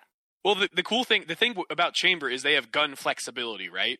So if you bought an op on offense, you know most characters, unless you're Jett with knives, that op really limits you, and you can't, you know, if someone, if it turns out that we push into push through a doorway, and there's someone close left, you can whip out your headhunter and trade that. Whereas some some other agent besides Jett with knives has an op, they, they don't really don't want to take that duel. That Yeah. that's what I'm talking about. You have that flexibility because of having Sure. your headhunter, and you have that you know long range potential with your ult, obviously. Mhm. So I'm saying that okay, already we we've gone Besides through half Dave's. the cast. Chamber is already down at fucking mid tier for taking Spike. You should be happy with that. I, I'm who who should be happy with that? Cass should- is saying I should be happy. Cass should be happy Despite with the that because. I, I'm I'm working on the list. I am working on a list in Google Docs, and I refuse to put uh, Omen above Chamber. I'm not going to do it. you're actually I think Omen Yes, should be above. Chamber. Absolutely. Omen should 100% be above Chamber. Because Like, Omen not needs the a fucking flexibility to take duels without just booking it to sight. Because he has the most aggressive kit of any of the controllers that rivals a duelist when it comes to paranoia plus shrouded step. He needs to be able to go to places that aren't sight in order to have that to make those aggressive plays. And if you if you don't believe me, watch pro play before Astra came out. A lot of Omen players were playing like a flex duelist. Okay, but like that's not entirely fair because in pro play you have somebody who is fucking A tier or S tier at taking the fucking spike. We're talking about our ranked games. We're talking about all of it. We're, not talking about we're- everything. We're talking about everything. Yeah, and Omen Omen is, is also very good aggressive and ranked. Sure, sure, but like in in pro play, Mm-hmm. chances are before we've touched Omen, somebody on the team is ranked higher and will take spike. And it's not chances are, I guarantee you literally every single pro play game you have ever watched has somebody on the team who could take spike that we have ranked above Omen here. Above Chamber. No, no, we're talking about Oh, Omen. but- no, no, Omen. we're talking about Omen. Oh, Right? okay, okay. So I see. I'm saying I don't think it's fair for you to just be like, oh, go back and look at games pre Astra. Like you're not going to see Omen having spike. No, well, that's not that's is, not what he's saying. no he's shit, saying Sherlock. you'll see else Omen. already has it. You'll see. Well, he's saying okay, you'll I'm- see I'm Omen gonna- I'm taking more call- aggressive fights. but- Yeah, yo, I'm gonna call bullshit on that Cass because he, here are tier, here are positions five through eight: Skye, Breach, Astra, KAY/O. Astra and KAY/O didn't exist back when this was a thing. Breach was weak and, and not used. Skye was not in the meta yet. It was not Brim has never really been in the meta. No. Viper was weak. So it's literally only Sage and Killjoy competing with Omen. It's not the whole eight because six of the fucking, eight weren't in the meta. Every fucking comp had either a Sage or a Killjoy, if not both. No, well, like, I mean, maybe. I would have to look back to and see. I don't know. Everywhere. Maybe. I, I I don't know. I'd have to pull okay, up the I stats on that. suppose I suppose certain maps there might have been a Cypher instead of a KJ, and like maybe they weren't running a Sage. So maybe in that one circumstance, yeah, you've got you you've got an argument here. Okay, actually, swinging back a little bit, where do we put Sova in this whole shenanigans? Sova's still not there. Excluding Hiko. Sova because- is after the Omen, the the chamber, or whatever. Amber. Well, for the sa- for the sake you, you brought up Cypher. What if we put Cypher at nine? I I personally like that a lot. Yeah, okay. Okay, so Cypher is at nine, and then and then we have ten and eleven. We have somewhere in there, uh, Chamber and Omen. Uh, uh, we'll leave that to agree to disagree on that one. I thought we had Omen down at like eight. No, no, that's what no, that's what I'm saying. Cypher at nine, Chamber, Omen at ten. Who's eight? KAY/O. Oh. See, fuck, Yeah. dude, I'd put Omen carrying Spike over KAY/O. No, because Okay, well, now we're going. high? We're going back. We're going back too far. Yeah. Let's just fucking finish this shit. Okay. Um. yeah, we all agreed on KAY/O before Chamber and Omen. That was not controversial. All right, where do we have Sova? Good question.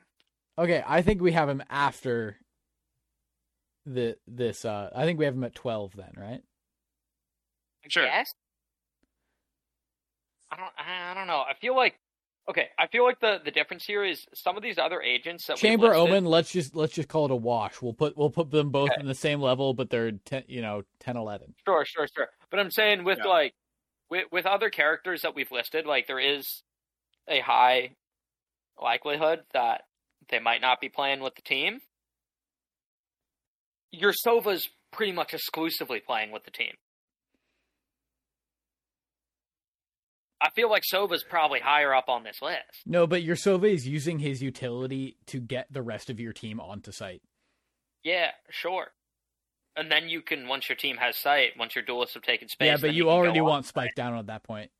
That's the that's the thing is you already want Spike down by the time your third person's on site.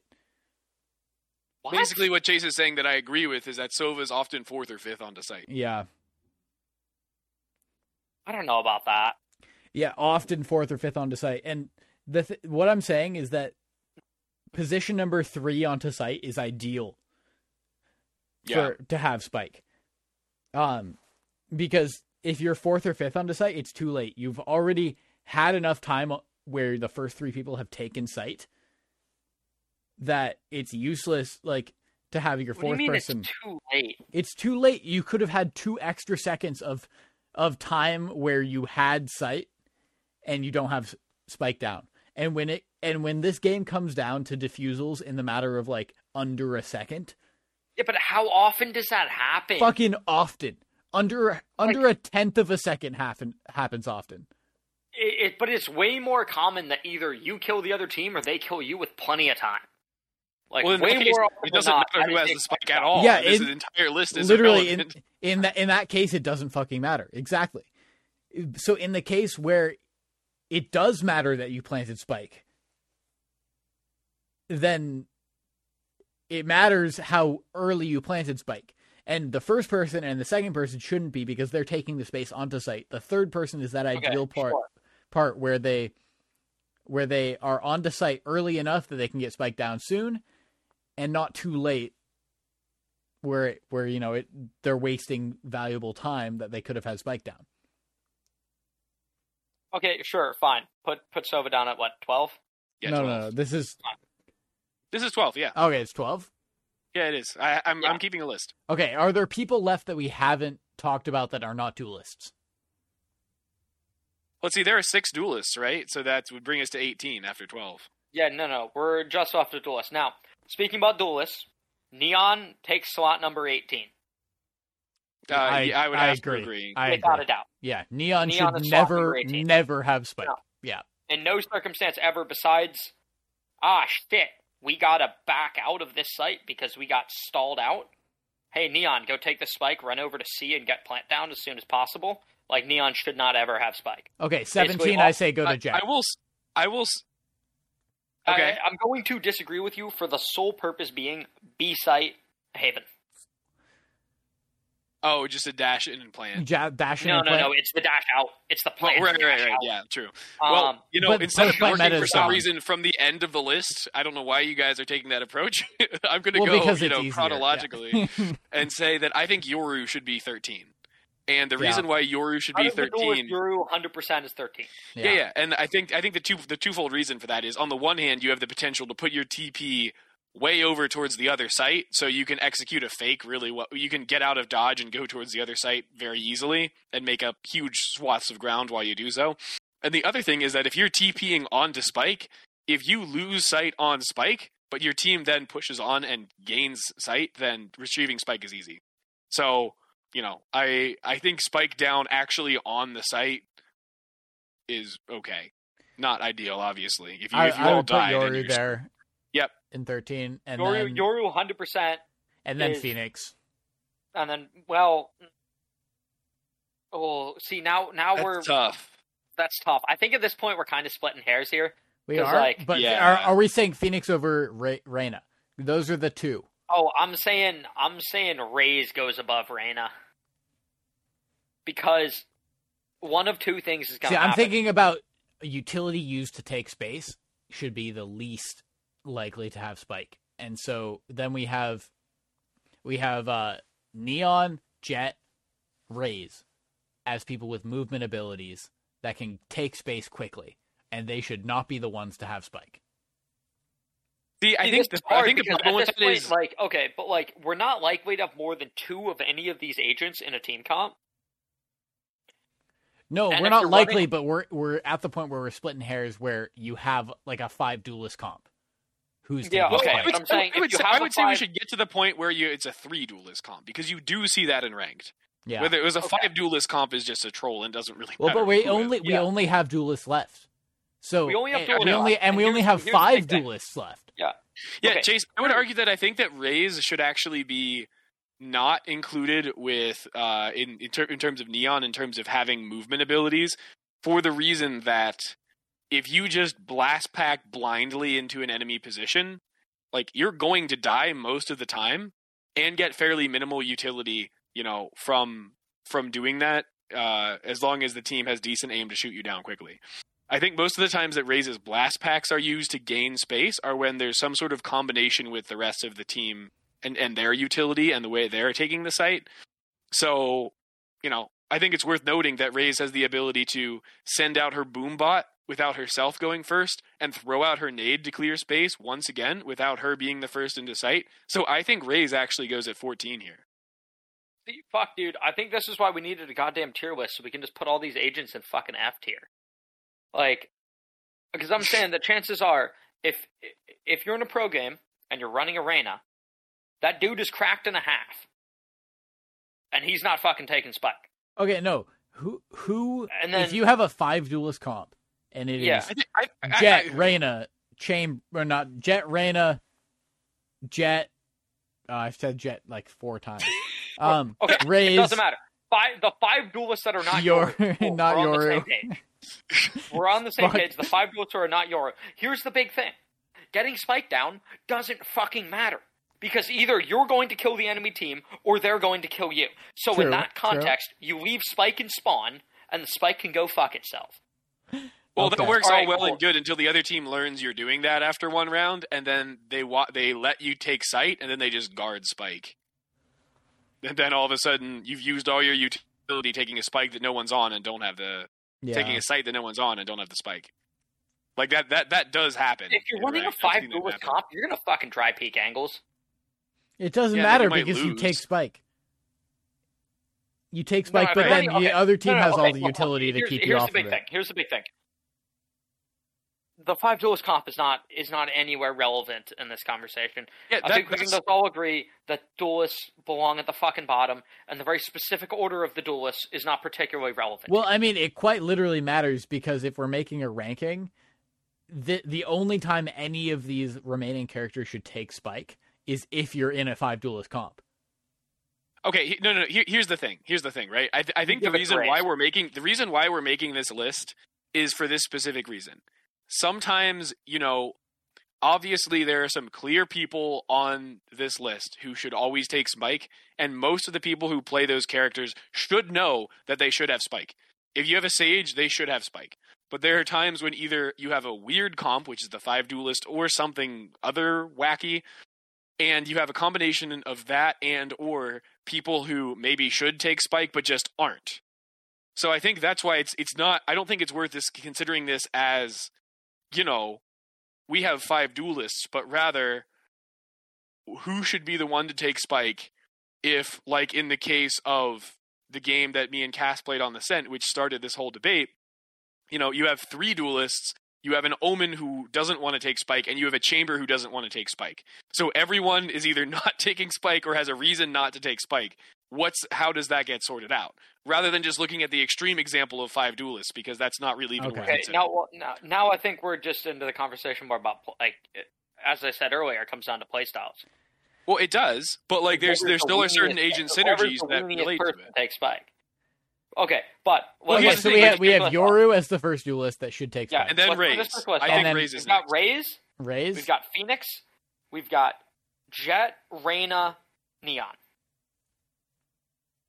I think that Reyna should be before Jett, but other than that, I think that I Reyna should be before Phoenix as well. I think No. uh, I I also your Reyna's, Uh, no, your I Reyna's either agree. fucking cracked,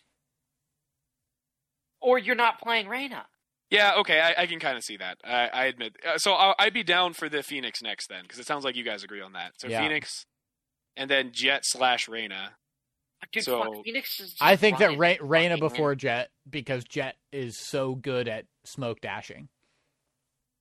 First on okay, the site. Yes, but I'm thinking uh, if you're running op on attack, and literally just And if you're B-side running and if you're running okay. op, you definitely shouldn't have Spike. yeah. So Okay. Yeah, so fine. I th- yeah, so like, Phoenix, I, Jett, I'm, I'm just Reyna, thinking Neon. the reason the reason why you put Jett no, above Reyna Phoenix, is solely, Reyna, Jett, Neon. Oh yeah, you're right. You're right. Sorry, I just got that backwards. That was Okay, that was but, like- not gaslighting like earlier. I, I, I think you're missing the whole point here of like B site Haven. Okay, you know that this is like a single site on a map of next seven. it is a single site on one map in which this character objectively could have Spike versus Reyna on every fucking map on every fucking site should not have Spike. Well, it is he- here's- one v literally zero. Okay, here's here's the thing about that though, Cass. The the B site fast hit with Jett is a gimmick play, most commonly used when you are on the save. Because the fact of the matter is, even though you can get Spike down quickly, it is difficult to defend the site. And if the other team has good utility to force you off of holding the defuse, it's fairly Plant easy to defuse. Money. Plant money. Yeah, I don't I don't feel like planting for plant money should be a part Yeah, of it's not for an extra 300 creds per person. Yeah, I, it's not. It's not that Yeah, like big of a you deal. could you can make the case that Phoenix should be god tier on this list because he can wall off a teeny corner of of most sites, plant immediately without his team being there, and then just you know get plant money every round. Phoenix, Phoenix can plant wall and ult. Fucking let's bump Phoenix up there. I, I know, right? Like I don't, I really don't think that planting for plant money is that is that's worth not a part of this, having con- a part of this, this conversation. list. Yeah, it's yeah, not a part of it. But yeah. no matter what, I'm saying there is actively a single site. There's a single scenario in the game in which Jett should have Spike over literally any other character, Okay, and or is just that just doesn't exist for Reyna. okay. Jett should And I don't ha- really want to have this discussion for longer because like we fucking burned so much goddamn time on this. Okay, well, we, No, here's no, what we're okay, gonna- okay, do the same- We're gonna do the same, we're gonna do the same thing as Chamber Omen. We're gonna say Reyna slash Jett. Okay, And then Neon we can 18. we can do that. I I can say we we Yeah, can yeah. put them at the same level, but yes, there is a scenario where Jett wants it. Jett wants the spike. It is a single site. There are okay. There are seven maps. It is one map. That map has three sites. It is one of those three sites. Of the times you play that site, how many of them are you playing for post plant? right? How like it is such a minuscule probability if we're talking about this numbers wise that you are going to want your Jett having the spike in that scenario that I believe the slight percentage even though it might be 2% on every other map that and every other site that you want the Reyna holding spike that adds up to more than the No, no, no. possibility Well, that you want okay. Jett having spike on I'm- that I think single going Jett to time. and Reyna, I think Jett and Reyna are equal Cass, I'm gonna do something. outside of that one site. I'm going to do something incredibly rare for this podcast, which is I'm going to agree with Cass, and I'm going to stick with the Reyna and Jett together, um, because because of this reason. What? That's not agreeing with me. Well, I mean, I'm going to because Chase disagrees. This is Oh. a unanimous list, so that's why it's agreeing with you. I'm going to agree with Mm. you about what Cass is saying about the weighting of this, for the reason that like, unless you're running an a completely never before seen gimmick play, you never want your Phoenix to have the the spike at the start of the round. Like you just don't. Or the same thing with Neon or Raze and Yoru, and we're kind of splitting hairs. Like there's very close to a zero percent chance that you want one of those guys to have the spike unless you come up with something very wacky for like one round. Whereas Cass is pointing out there is a repeated scenario in which you do want Jett to have the spike, and even though that is a teeny sliver of the overall rou- over, overall rounds across the maps, it is an established thing that you should actually consider doing. and that's why Jett should be pushed ahead. Was that accurate, Cass? What you're saying? Yeah. I, So, I like, see what I he's saying. I just don't that. see how the math adds up. But I I can say sure. Let, let's get off off of this Uh, topic because okay. we've Yeah, been talking okay, about it for like an hour. So Yeah, now yeah. that we're done dogging on me here about not taking the spike, we now get to dog on Hunter oh, let's go. because Hunter is. Mhm. I believe this has been brought up in uh, some of our more recent podcasts. If you've been keeping up to date on this, Uh, Yeah. Hunter currently has an active bet, which is kind of just against himself. There's no real money on the line. It's just kind of pride. Um, yes, yes, indeed. But we're we're gonna talk about Hunter's progress here because uh you know, let me be frank with you guys. It ain't looking too hot. Um the Hunter, you want to give us the rundown? Yeah, you know, it wasn't uh, too, looking too hot uh, for the Allies in uh, 1942 in World War II, and yet they brought it back around. I mean, it's it's early days.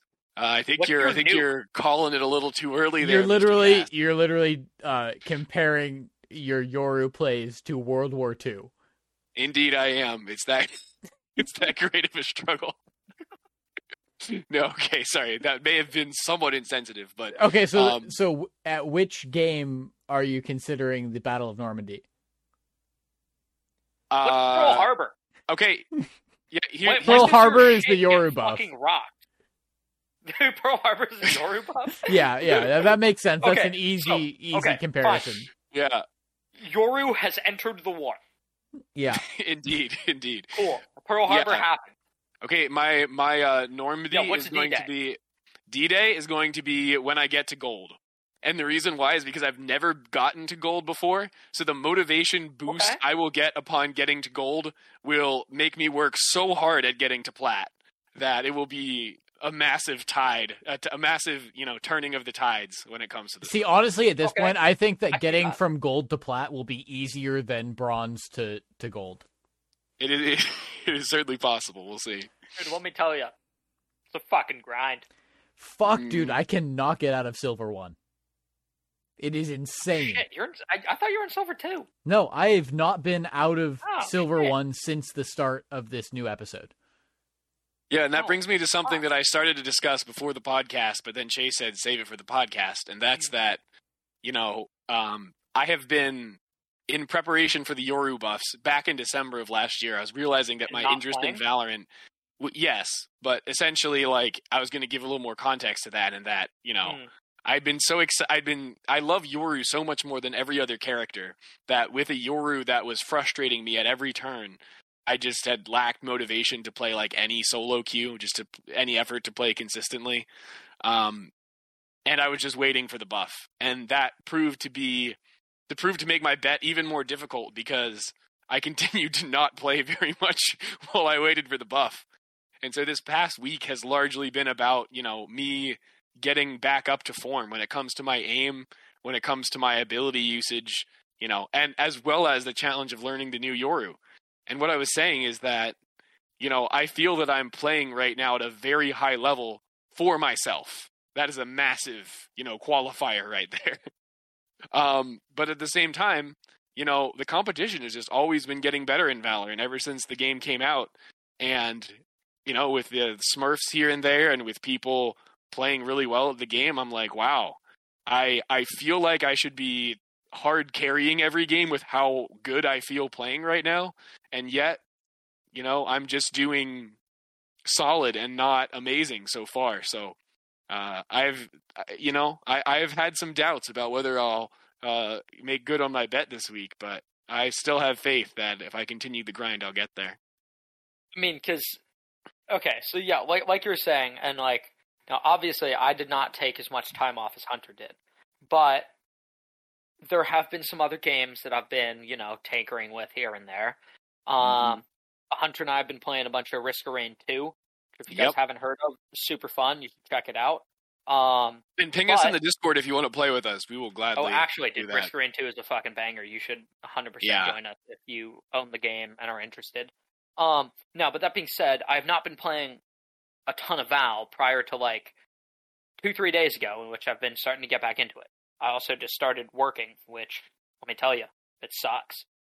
Forty hours of my week just like down the drain. Yep. Uh, I gotta wake up at a certain hour, so I can't be on at like godforsaken o'clock. Um, Mhm.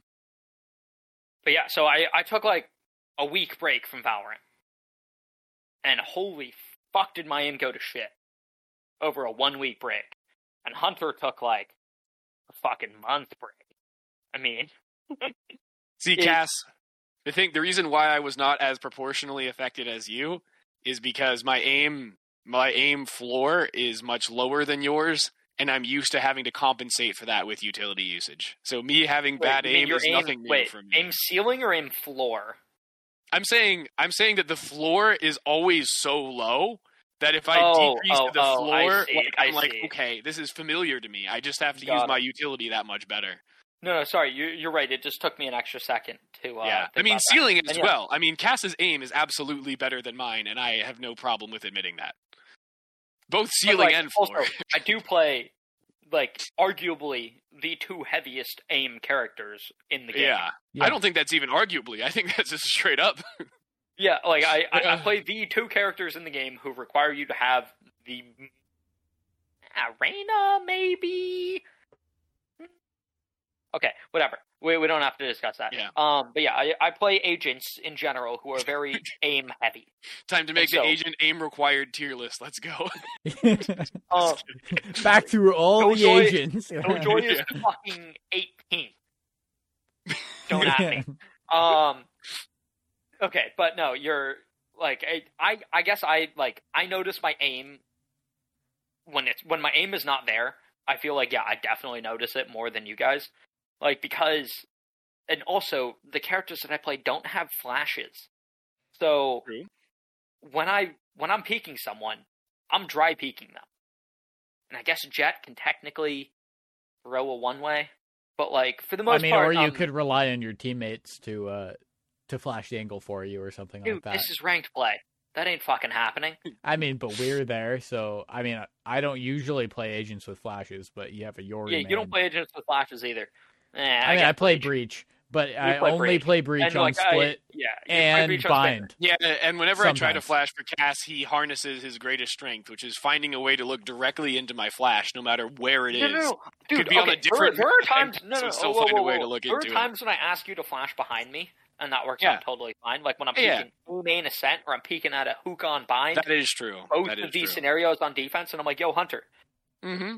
can you flash behind me?" I'm mainly talking like- about offense. Defense, we have Yeah, some good yeah, yeah. synergies going. Right, right. Defense, like we got that down. That's fine. Yeah, Uh, offense, yeah, offense is a bit rough because like I'm fucking dashing in onto site, and then like, no, if you guys don't know this and you play Jett, you really should know this. While once you've executed your dash, you can fucking flick your mouse around and look wherever, and it doesn't change your directional momentum vector. Like when you hit E and you're holding an arrow key, that's the direction you're going in. So you can actively 180 or 360 if you've got some disgusting DPI on, like and me. clear all these angles as you're dashing in. Now, what often happens is mid dash, I'll like flick around to like check the close angle that I'm dashing past, and Hunter's flash will fucking go off in my goddamn face.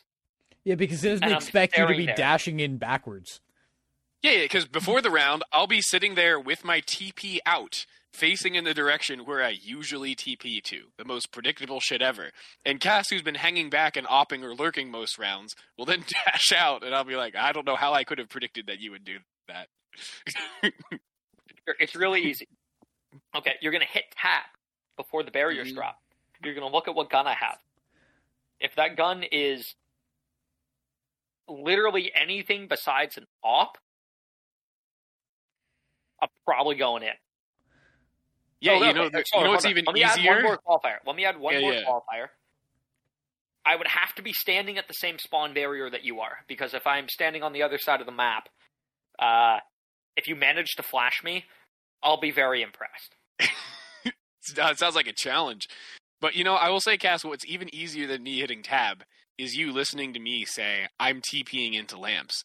And you realizing that I almost never just blind, just, you know, naked TP into lamps without flashing and thinking, hmm, Weenie. Hunter is going to flash lamps.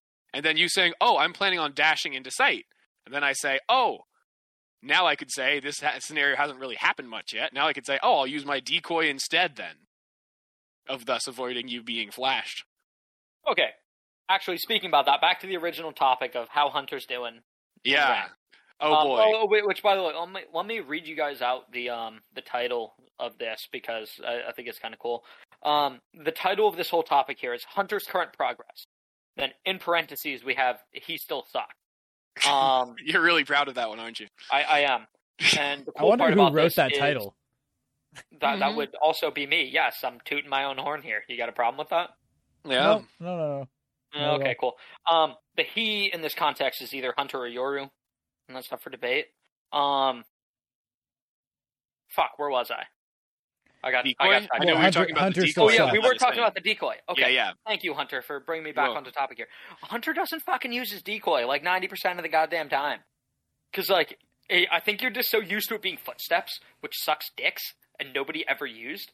But like, there's so many situations where like I'm dead and I'm looking at you, and I'm like, this is a decoy scenario, Okay, wait. and there's Yeah, no decoy. that goes huge. Okay. huge info here. Um, is because I play Sova a lot, right? Um, huge info is that decoy not pinged by Sova arrow. Oh, so you're saying if a Sova pings my decoy and sees that they hit but it didn't ping, then they know it's a decoy. Yes. Because this happened to me in a game earlier today where I shot a, a recon. A Sova walks past my vision. Or not a Sova, a, a Yoru walks Yoru past decoy. Yeah. Walks past my vision and I'm like, well that would have definitely been pinged. Right? So I I peek the corner, I kill the actual Yoru. And then the Yoru Yep. types in chat, yo, that's fucked. That's Uh, great.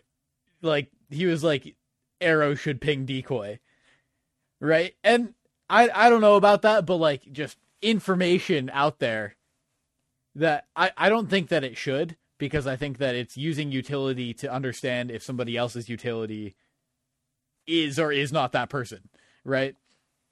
Yeah. like i have to spend my sova arrow like my recon to understand that information right? That's not like free info i get. But that is very very good information to have that like if something if like the decoy walks past an area that you're like that would have been fucking pinged you know it's the decoy All the Sova mains uh, listening to this will be very happy to hear that, I'm sure. Yeah, I was Yeah. gonna say that's been uh, like. Did you know this before, or is that something you just found out due to this recent? that was game? the first time that i that i'd seen it in the okay. game It was like I I I know of most of how, or I know how most utility interacts with Yoru's decoy because like that was fucking everywhere on the Reddit. Uh, or well like they the patched Reddit. something out what was the thing that they patched out Did they um, patch something? Like a hot fixed it? they hot fixed something Oh yeah, yeah, yeah, I know what you're talking about, Chase. The the patch was that at when the Yoru buff came out, Yoru's decoy did not show up on the mini map of the enemy team. oh okay And so like what- if you saw them like if you Yeah. saw them Oh, they changed that. it They didn't changed that, yes. it Oh, didn't I show didn't up know at they all. changed and now now Yeah. you will see two yorus got it. if you Right, see yes. two if you Up see two two yorus on your like if one of your teammates sees two yorus it will they will both show up on the mini map Got it. Got it. Um, Yeah. Okay. I'm Yeah, sorry. That's interesting because I thought you said if you see two Yorus, you know one of them's a decoy, and I was like, no shit. um, yeah, I, I was thinking the same thing. I was like, "Wow, Chase is really gone." James yeah no with hot fuck but takes. now like you used to know which one wasn't the decoy and now you Yeah, yeah, don't okay, I I did not know that was changed. Um, that's Yeah, but. Cass, if I could respond to your uh, criticism, which is Yeah. fair, I will say off the bat, um, it it is very true that I'm trying to you know get used to having a useful C ability. I was I was playing a game on Breeze earlier, solo queue, and I had a situation where I could only buy two flashes, one it, my default free teleport, and not my decoy. And I was like, wow, you know, I'm down two you pieces to of utility. your second. You have to buy your second TP. Yeah, yeah, you do. It's it's a hundred bucks. It's a hundred bucks. Oh, so, it's like Omen's second smoke. Yeah. that guy. It, it actually is interesting because it means that before Yoru's entire kit was, I believe, seven hundred dollars, and now his entire kit is eight hundred dollars, which is really only it's really only significant at the beginning of the game if you are an absolute degenerate who's looking to buy Stinger no shields round two after a loss. In that case, I often end up not buying my second TP in pistol round if I'm going classic only, or not buying it round two. Anyway, it's a it's a very niche uh, scenario for very deranged individuals. But uh, going back to the point of the decoy, Like fucking headhunter costs your full kit. Your headhunter has eight shots. Okay, Your You don't have to headhunter is buy the- all. Y- your your agent that you're talking about has the most expensive utility in the entire game, Cass. By a fucking large ass margin. Yeah, because you have a Yes. hundred dollars a shot. You don't have to buy all of it.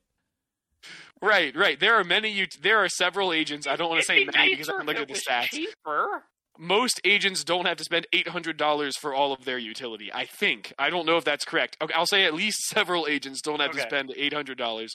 But I don't think it's a problem with Yoru because in many rounds, either you're getting a TP back from getting two kills, or you're dying before you could oh, realistically not use the second TP.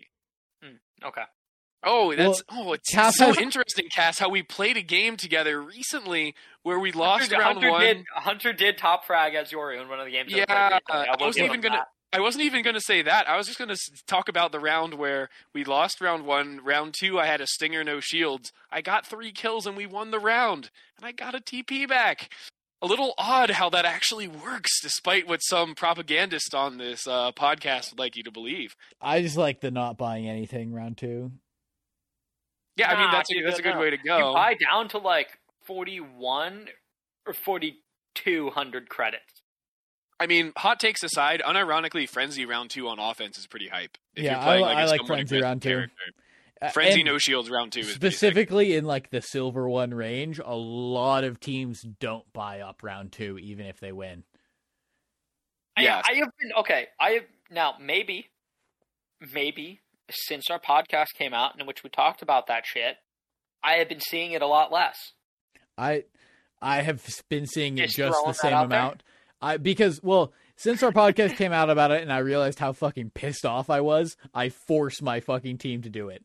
Right? As That's soon as great. round 2 starts and we've won round 1 like pistol, I'm like go fuck yourself. We are all buying. Anyone's not buying I'm like, "Hey Killjoy, why do you still why do you still have money? Buy everything you can. Everything you can. Buy it right now." Right? I will bully the Yeah. rest of my team into buying round 2 and That's we will win it. But Dude, Let's Valorant is toxic. if Oh, I if Chase I out here being a bully. I am the problem. A dark side of Chase comes out when he plays Valorant after the podcast. But if they're if my team loses round 1, I see a lot of teams like still not by round 2. If like the other team, the team that actually won pistol. That, that I I agree that you know it it is very nice when the other team fails to make that obvious economical decision and your team you know you you bully them into doing the right call. Um, but it's if, I, if you guys don't. Yeah, if you guys don't mind if me once again going back to the decoy after many lovely tangents. Hold on, can I just throw ahead. one little thing out there before Yeah, you yeah, get go ahead, go ahead. that? Okay, cool. I have started when I notice that the team in the first half does not buy in on the round two after they win pistol. Yeah, Now, of course, this only comes up when we lose both pistols, in which case, you know, kind of an L. But um, on the second half, I'm like, yo, guys, like they didn't buy after they won pistol last time. We should buy in Yeah. and I've started doing that. And I'm like, hey guys, like they didn't force last time. Like, let's get some specters, let's get some light shields. We'll fucking roll them. And that has actually won me a good number of rounds since I started Nice. paying attention to that. And it's just a little tidbit that, like, you know, maybe maybe you should keep your eye on. The other me, if the enemy team isn't buying in, you should you should abuse that.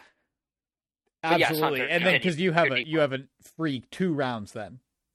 Yeah. Yeah, Yep. So uh, back to what Cass is saying is his criticism of me not using my decoy is valid, and I've been playing with Cass and Chase both over the past several days, a bunch more than I was uh, in previous times, and some on my own as well. And over the past like day and a half, two days, I've really started increasing my use of the decoy. But yeah, the first couple days I was grinding, you know, I was uh you know, just not thinking to use it in situations where it would make sense, and I'm looking to improve that.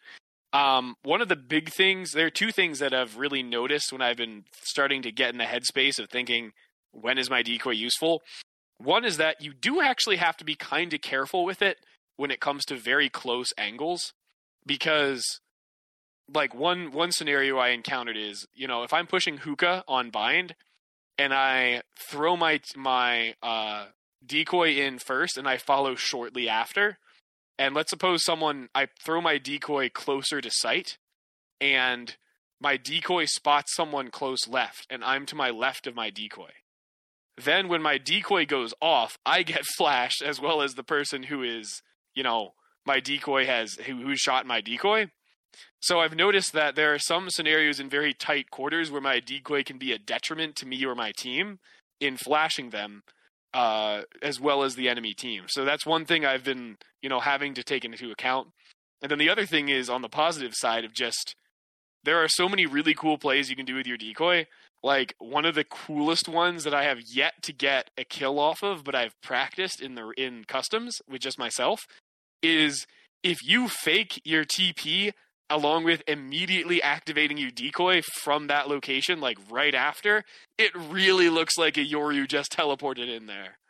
And you can be playing across from that and then get the kills from that. So like Yeah, if you use decoy those in so combo, sick. if you if Yeah. you can fake TP and then send your decoy out, that's that's a sick play. It One of really the- is.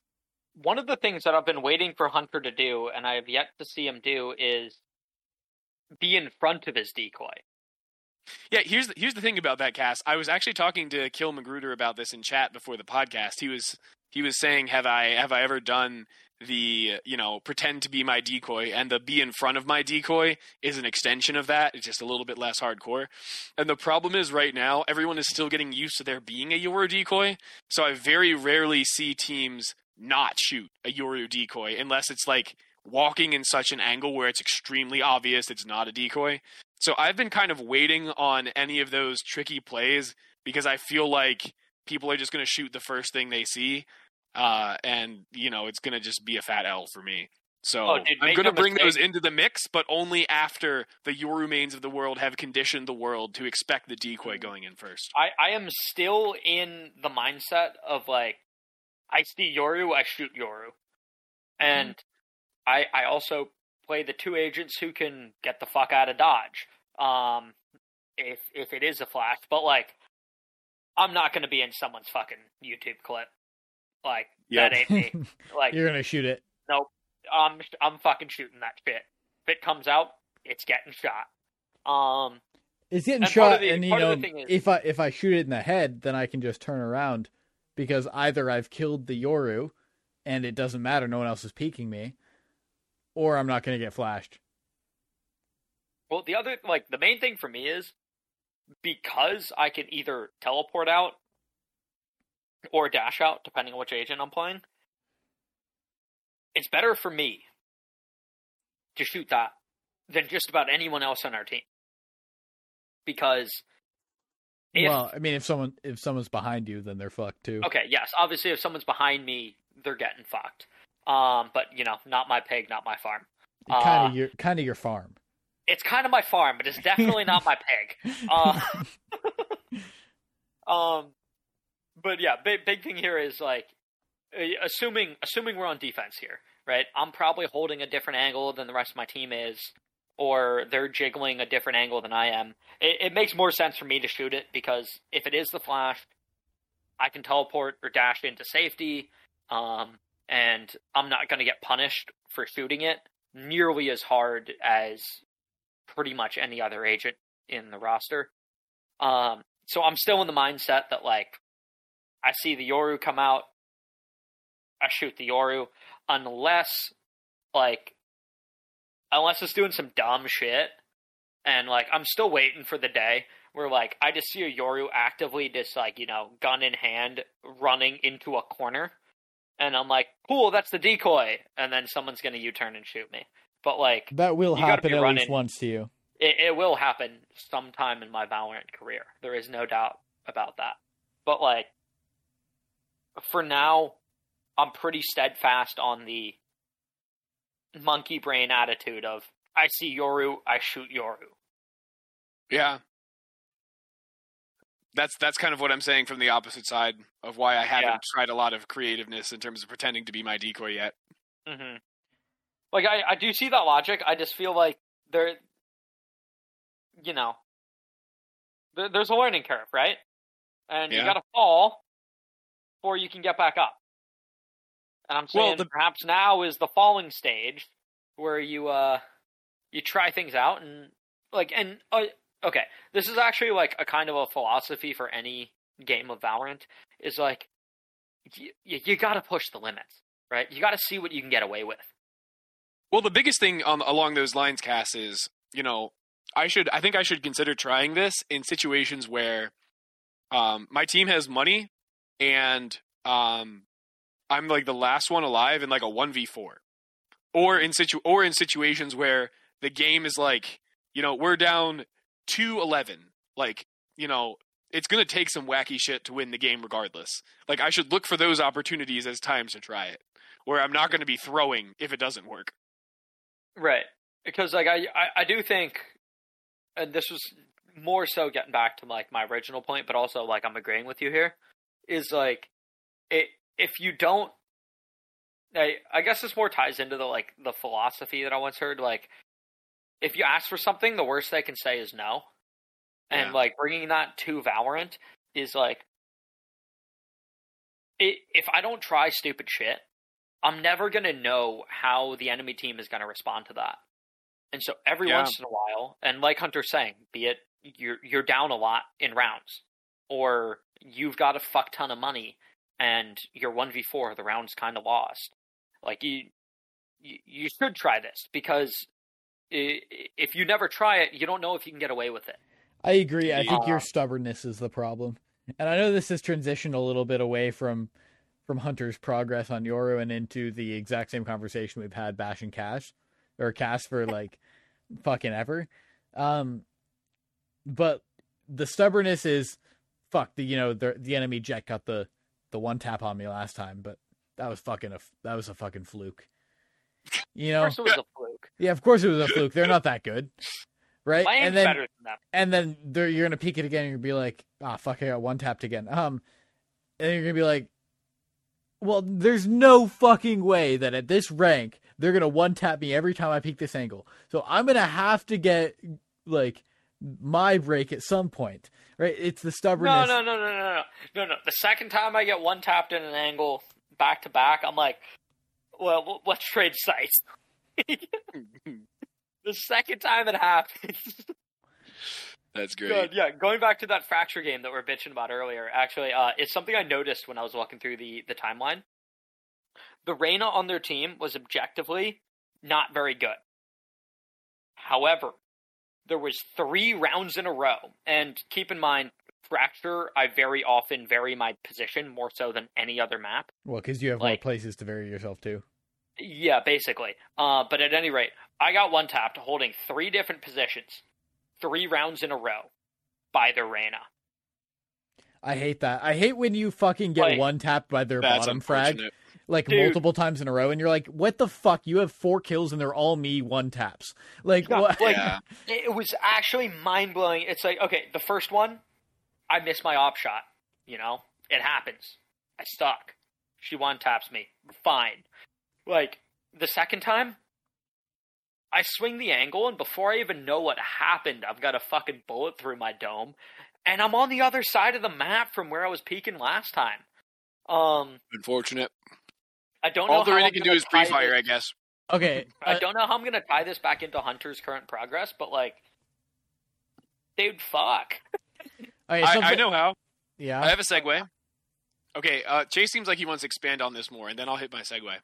Okay, I was actually going to uh to hit a different topic. I was going to say um something I wanted to bring up th- this episode was something that I it's just really been on my mind since like you know an hour ago when I played my last ranked game, which is what the fuck is up with the Valorant servers? Because you know, Cass was saying it feels like you should hit that one tap, and typically Yeah. you do. And you know, a couple hours ago or an hour ago, you know, I was playing a I was playing a ranked game and I was on you know Oregon servers, right, which is physically the closest to me where I live, right. We're like 14 ping on Oregon. I'm on. I'm on 14 ping. And I'm like, what the fuck is happening? Am I on East Coast servers right now? Like I literally asked the rest of my team, what servers are we on? And they're like, "Oh, I think we're on West." I'm like, "There's no way." Cuz I I hit tab and I look and I have 97 ping. Oof. Oof size massive. And we were on fucking Oregon servers. I I haven't played today, so if there's something up with the servers, uh, I don't But the rest of my my uh squad seemed to not have the same issues. it I mean, could just be our they- house's internet went to shit. It could have been. It Now could keep have been. in mind, no, uh, Chase, Well, no, But- hold on, hold on. no, Chase no, was no, saying that it was actually, no. specifically Oregon and You're not right. the other servers. It absolutely was Yeah. not our house's internet going to shit because then I, at the end of that game, I hopped into party with Hunter and we were talking for a second and wet like California West was still on 24, which is typically where it is. Right? California like nor- about right. Northern California is typically 24 for me while Oregon is 14. And Yeah. everything else seemed normal. All of the other pings and then Oregon was fucking yellow, like really bad. Um so sometimes the the servers just go to shit, and I Yeah. don't Yeah. know what the fucking problem is. But that game was fucked. Yeah, and I will I will add on to that the fact that um I was experiencing like packet loss I've been experiencing for the past like 2 weeks or so like packet loss uh blips that seem much more severe than the graph would indicate. That like the I have the packet loss graph up on my screen at all times because for a while I was having internet problems with my home Wi-Fi and I'll see like a less than 1% blip and I will like teleport like 5 feet in the game. And for a while, I was like, "Oh no!" Like, uh, you know, my wi- my new Wi-Fi setup must not be working either. And then I saw some pro tweet about the fact that it seems like there's some packet loss issues from Riot's end, from Riot servers. So I don't know. It seems like there are some issues plaguing the the Valorant servers right now that uh, you know, m- might not Yeah. might be uh take a while to fix. Yeah, I mean Like, there will 'cause I there will be on- days like a while ago. I, I can't say any time like super recently other than today where I'll see like Oregon is just fucked, right? Oregon will be on like 120 ping and then Northern California will be the the normal 24 ping. So I I feel like sometimes servers just go to shit.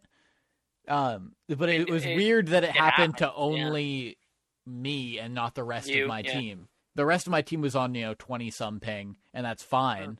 But typically I'm on 14 to that server and I'm I was just not. And it definitely Yeah, wasn't just on my end because the rest of the servers were fine.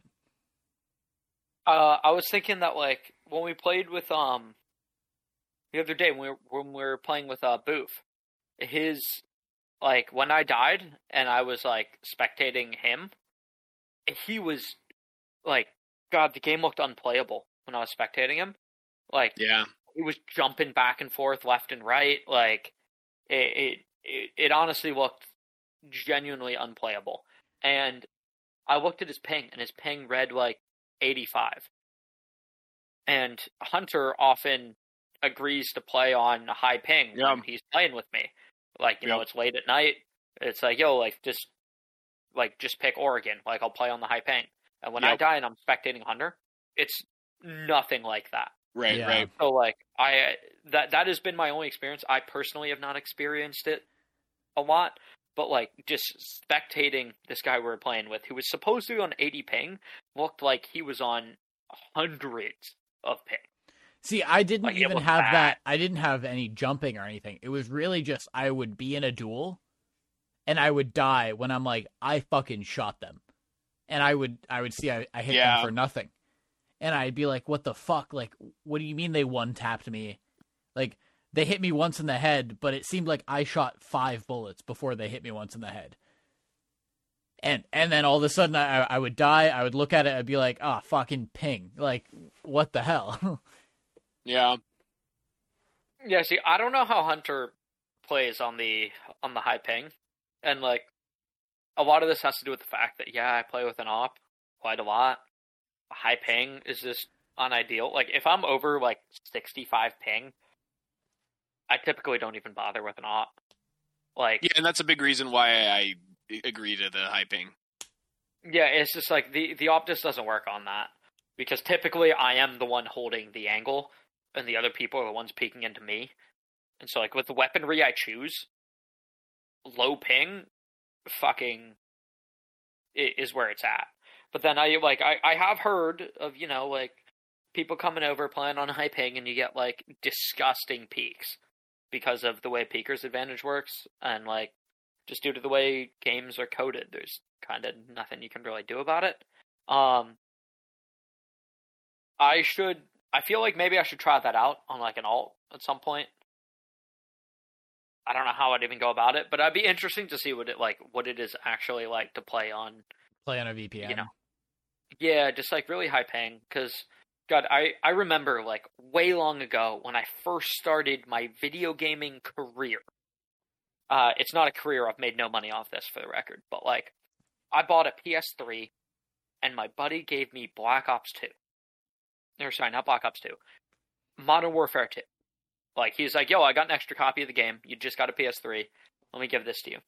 And the internet that we had at my house back then was so fucking bad. I'm playing on like kilobytes a second down.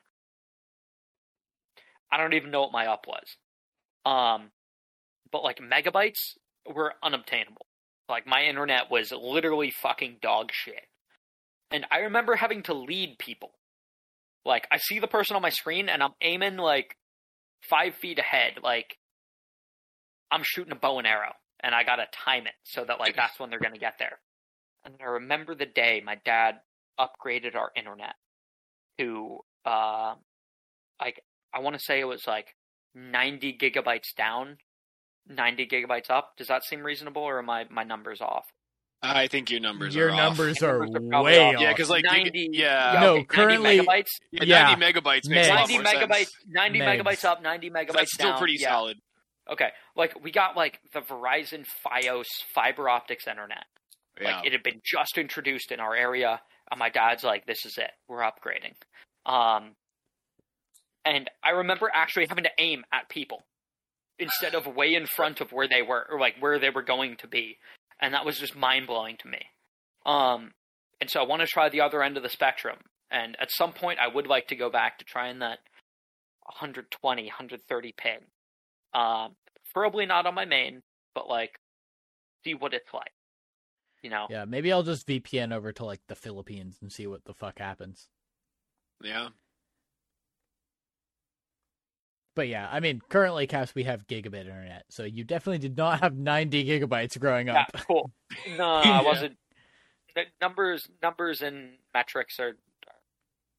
Okay, cool. So, um, Hunter still sucks at Yoru. Cool. Um, Icebox.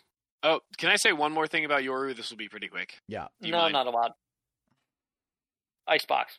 All right, Hunter, go ahead. yeah, and that's that uh, Yoru's ult with the change is more OP than I thought it would be. And that's saying something because I was excited for his ult. That I was most excited about the potential to use utility out of his ult, which I have been, you know, steadily working into my repertoire.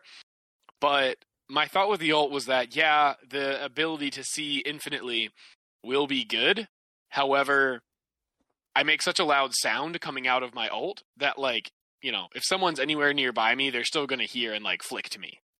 However, in my experience, that's absolutely not the case. Because you can Because before-. Well, not only can you flash them, but like what I am really realizing in retrospect is that before the change, there was such a small window where you could see the other person, but they couldn't see you.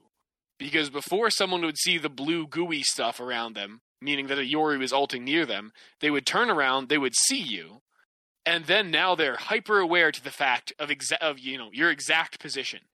Whereas now I can just cruise up behind people and pop out of my ult, and half the time they don't even turn around. Even if I don't flash, and even if I do flash, a lot of the times, even when the flash goes off, they know a Yoru's ulted. They know there's a decent chance there's a Yoru behind them if they're thinking about it. They're not even paying attention to it. Not to mention one really cool synergy I found that I probably won't get to use all that often because not many people play Astra, but that's with the Astra Wall. If my team Astra Walls to take a site, I go behind the Astra Wall and I see someone pushing through the Astra Wall. I can pop out of my ult right behind the Astra Wall. They don't really hear me coming out of my ult, then go through the Astra Wall and kill them. That is so much fun. The ult is amazing. That's really all I have to say there. It's just, my god, the buffs are even better than I thought for the ult. I was gonna say I haven't died to an ulted Yoru yet, and oh, like I have there have been multiple times. There have been multiple times in which I should have, because I'm fucking stubborn. I'm holding an angle with an op, and I see the Yoru blue shit in my face, and I'm like, "Fuck you! I'm holding this angle. Somebody is going to peek from this angle, and if I mm-hmm. die, I die." And so far, it's worked out in my favor, and I have not died to an ulted Yoru, and I've gotten the kill on somebody trying to push in while the Yoru pops out of his ult. That being Uh, said, you also play Chambers, so you can take the shot and then TP to somewhere the Yoru's not expecting as well. perhaps yes. Yeah. Um, a lot of the times, the way it works out is like my other TP anchor is like either I TP'd out already and I grab my anchor back, or my other like I have had so many situations just like based on where I place my anchors to be really hyper aggressive like pre round. Um, my other anchor is just in like it's not safe to go there. Cause like I know where my anchor is, and if I TP there, I'm gonna have fucking four guns staring me down. Um, but okay, that's neither here nor there. Uh, I want to talk about Icebox because I actually got the chance to play my first game on the new Icebox. Ooh, let's go. I've had Have two you- games. I've had two games Okay. on Icebox since it's been what oh eight days since this update came out, and I have played twice. I've played almost every day. I was gonna say it- I've played at least two games a day, and I've only played one Icebox game, and like It's kind of ridiculous how and I feel like people haven't been dodging it either. well Yeah. I've I've gotten a few dodges on Icebox that Mm. I was like fuck I want to play Icebox just because I want to see the fucking map because I'm you guys know I'm not the person to go into a fucking custom or whatever and and figure out the how the map looks. I I'm just gonna do it in ranked. I'm just like fuck it. I don't have the time. So I've I haven't really seen it other than the two games I've played, and it was nice playing the two games. I think I won one and I lost one, but um, like I I like I like the changes a lot. Defending B site sucks compared to th- how fucking easy it was before Yeah. but like I- I think that in general it is a much much better site.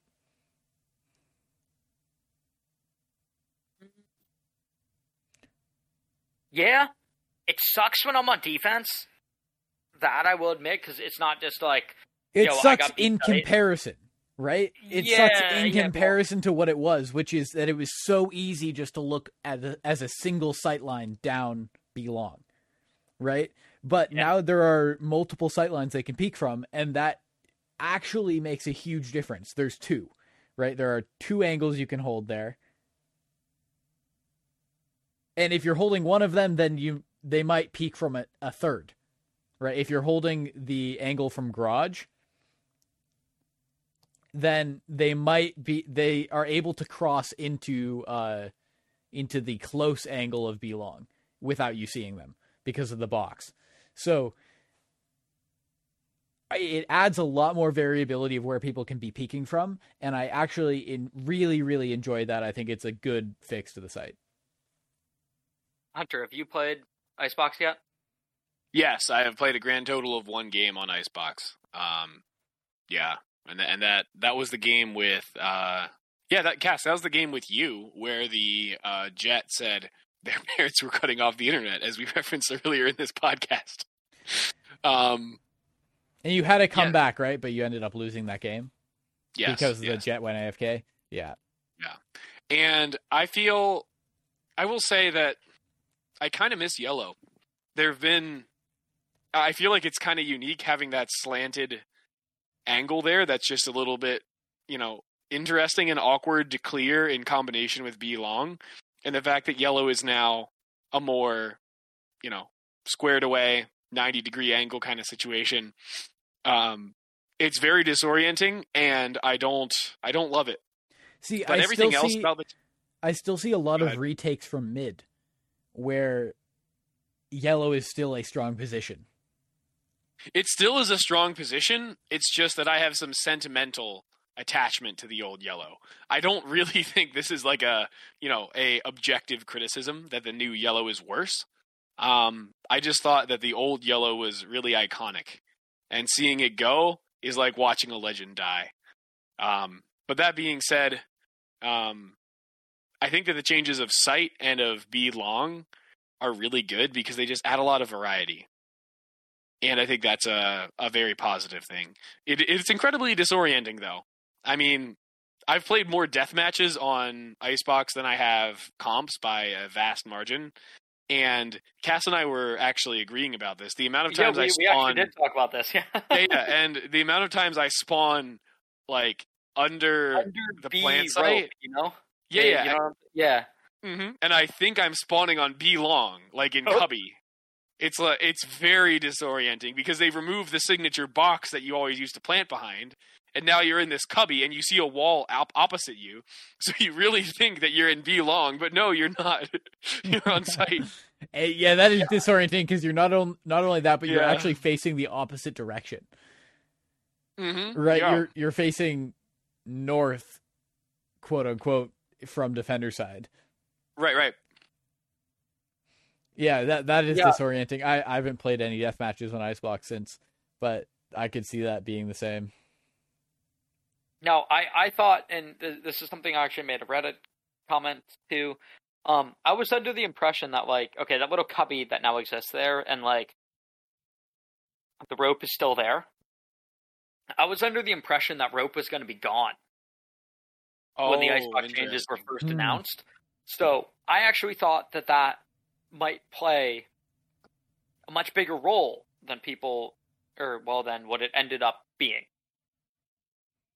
Because when the changes were first announced, I was under the impression that like if you plant up high, and the enemy team doesn't have a character that can like take height, that like if you wanted to defuse, you were going to have to go through kitchen. That would just be OP. Um, like that that would be Yeah, no, dude, that'd be fucking strong as hell. that would be so Yeah, fucking To strong. be honest, though, like in would- most post plant scenarios, you're holding yellow, whether it's new or old yellow, and you know someone's going up the rope there is very easy to shoot. So I don't know how much difference that would make, but I No, no, understand. no, that but it what I'm saying is, if your team, site. if your team planted up high, right? There's only one thinking- angle of attack Oh, where they I can see what- okay. up there would be through Yeah, yeah, so you right? so you plan up high and you hold kitchen. So you push yeah, yeah, mid just initially. I didn't, yeah, yeah, I okay. didn't see know what that that rope was still there. saying. Mhm, Um, so yeah. I was under the impression that like, dude, holy fuck, a Viper's just gonna like, you're just gonna take kitchen.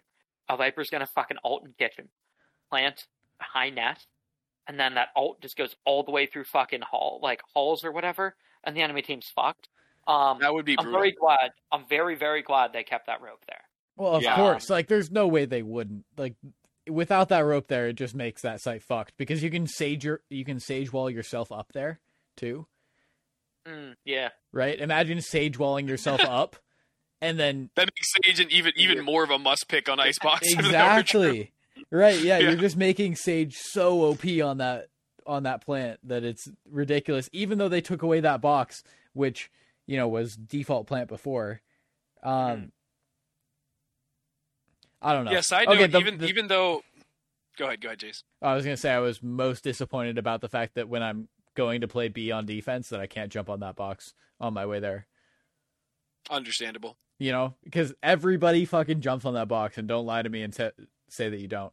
Is that when you're when you're going to defend B belong you jump from the the top like you go through kitchen onto that fucking box and then down for no fucking Ah. reason whatsoever but you you do it anyway I until I- this Yoru buff was a Sage main who always played kitchen, so I didn't know about such advanced techniques. But I'll believe you on that. I also was going to say that because of the way in which I set up my chamber TPs on B site, I actually did not do that.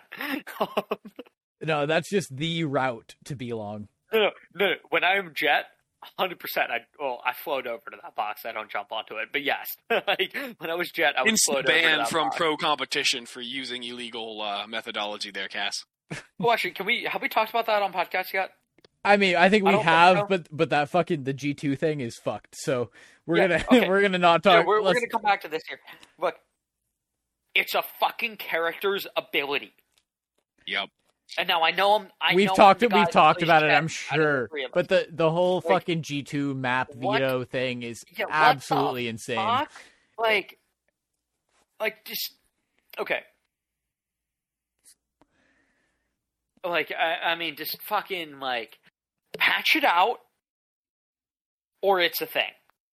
Yeah. One of the two i- i- is at this point where I sit on it. Now I understand Riot is perhaps not happy with people spamming crouch jump to get up there. Perhaps they consider that to be a bug. Um, Then patch it the fuck out. then get get it out of there, right? Make that box higher. Yeah, So that's what no- I think. no- make make the box like a a fucking millimeter higher so that it's impossible. My my understanding is that they will not ban anyone who crouch jumps up into that position unless they are Jett. Unless they're what Ten said okay. his So th- the thing you can, is, you can do it as Jett too. You just can't use your passive. which is to do it. stupid. That's what, that's what I'm saying. And that that line to draw of you can crouch jump as an agent other than Jett unless you're using your passive. Like uh, that's that's the stupidest like small line in the sand. Yeah. It's possibly ridiculous go. because Jett has a passive. As the only character No. that has a passive ability. I believe other characters in the game should probably have passives, and it's kind of mind-boggling to me. Okay, I guess technically Viper had her own passive at one point, uh, being that she didn't take decay damage in her own smokes, uh, which has since been changed so that like the team doesn't take damage in your own smokes. But like, Theoretically, Phoenix having healing from his own stuff is a passive because it's not actually mentioned in his abilities. okay, no, but like Jett's passive is very specifically explained. And even an ability. right. Right? Like it is explained in Jett's abilities that she has that passive. Yeah, like it, it, it it's fucking mind-boggling to me because like if if they're so stuck about this one jump that Jett can make and that every other character in the cast can make, but Jett just has an easier time because of her ability, like what's up with the server jump on Icebox A site, where any character can use rope shenanigans to maintain momentum to make that jump? It's just easier on Jett Neon because they have this. Yeah, I mean, I think that Like- it's stupid that that Haven Right. C site has this shit that Riot is like, no, you can't do that. I I don't understand because you literally put Jett's passive in the game, and it should be easier for Jett to get onto shit b- because she has that passive. That's the fucking point of That's it. the fucking right? Like- point of Jett's passive ability. Like, it's ridiculous that it is an actual like thing that people are being banned for, like kicked out of tournaments for, or you know, in in this most recent example, you know, they don't get a map veto in their next game. Like, What was what was the deal with that? oh, like I, I don't know. I'm not up to date on this shit. oh, G two used it in uh, a game against what FPX. Um, I think that's right. Wait. FPX, yeah. and they Hold on. then yeah this is the this last is time EU the Valorant. last time I heard about this Jett shit was also with G2.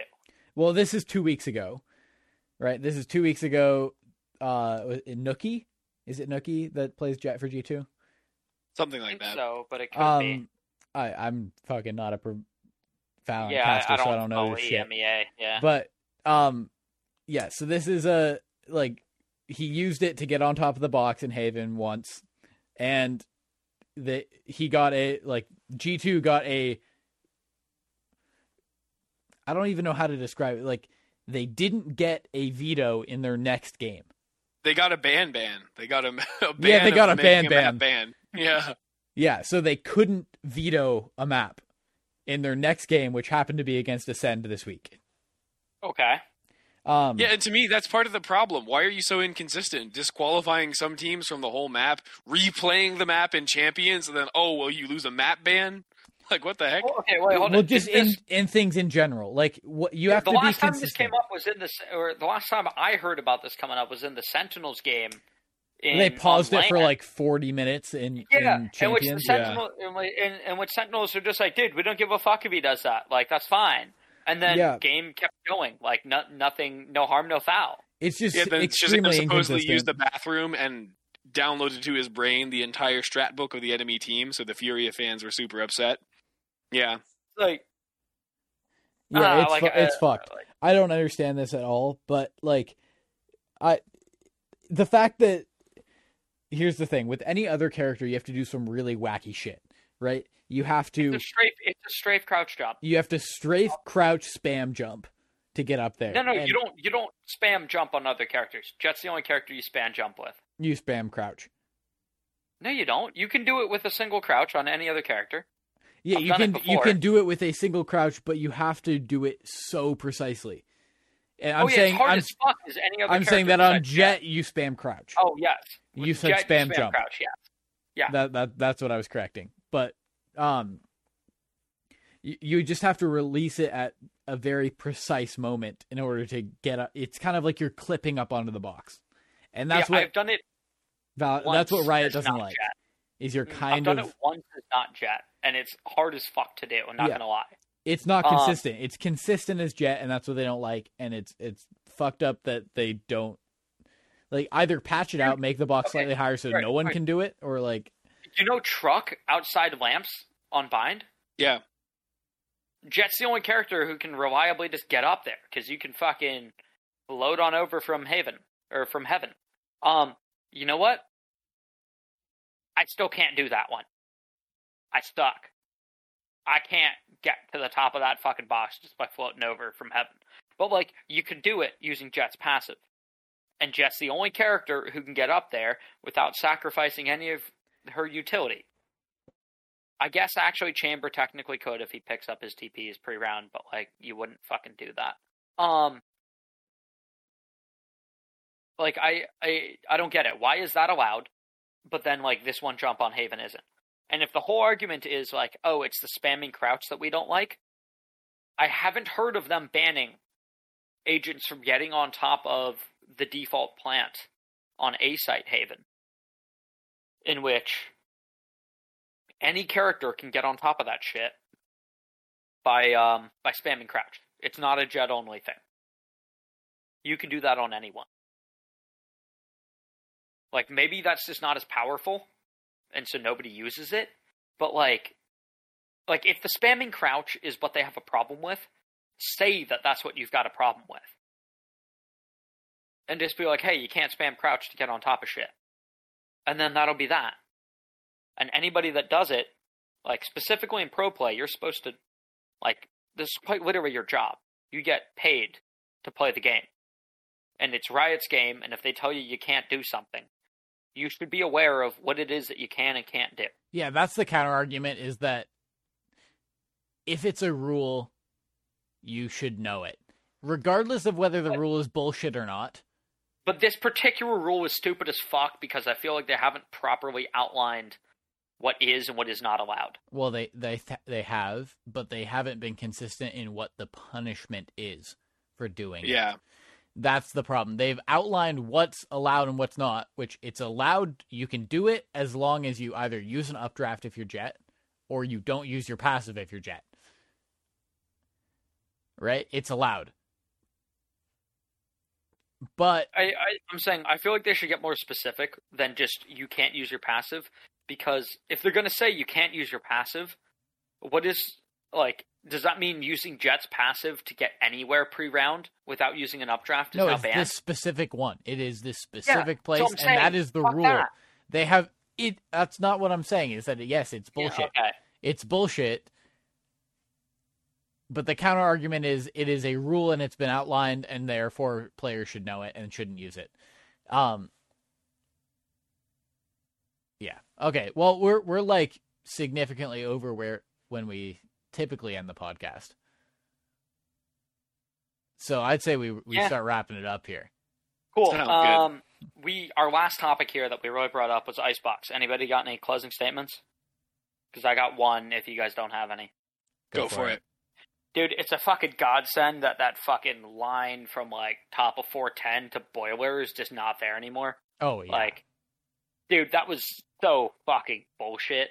Like, It really was. I'm I'm all up for one ways. I like one ways. I like you the have to set them up. of- Use utility. You don't get yeah, a one way I on like the the, fucking idea map. that characters are able to set up one ways to be like, yo, if you try to push this, and you see that my smoke is here, and you can see that it's a one way, and if you try to push this, number one, you're dumb. Number two, I'm just gonna shoot you because I can see your feet. Now, the the one on top of 410 was just fucking broken.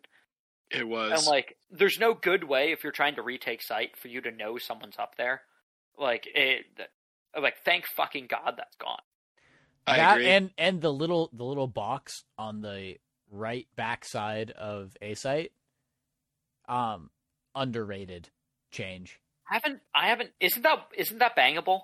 it is bangable absolutely yeah But Like- it's just something you got to bang while you're going into site. exactly it's it's just Yeah. something because it was half cover right it was like a little cart Yeah, yeah, yeah. It went up to like your knees or whatever.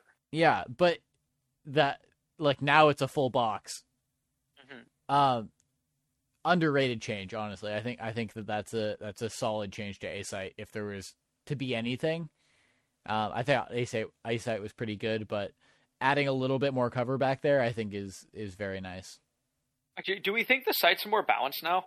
Because ge- I think like, so. Generally speaking, it used to be like you hit A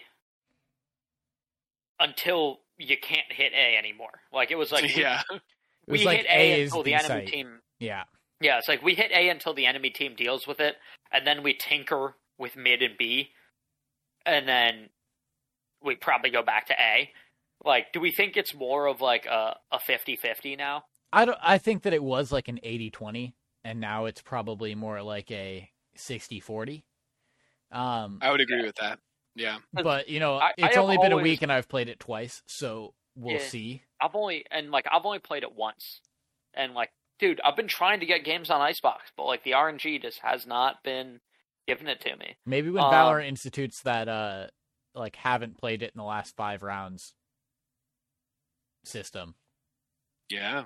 you know i'm, I'm hoping Yeah, that they like- institute that because uh i i want it to happen that that seems pretty nice Yep.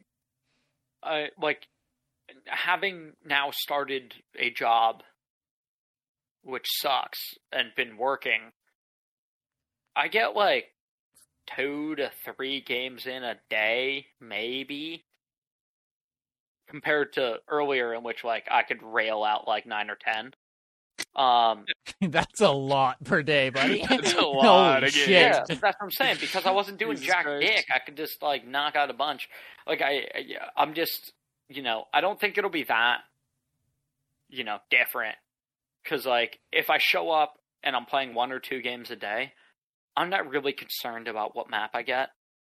I feel like it's like that's a big change for the people who are playing a bunch of maps in a row and they're like, "Yo, fuck, dude, I've played Ascent like five times in a fucking row, man. Like, give me something new."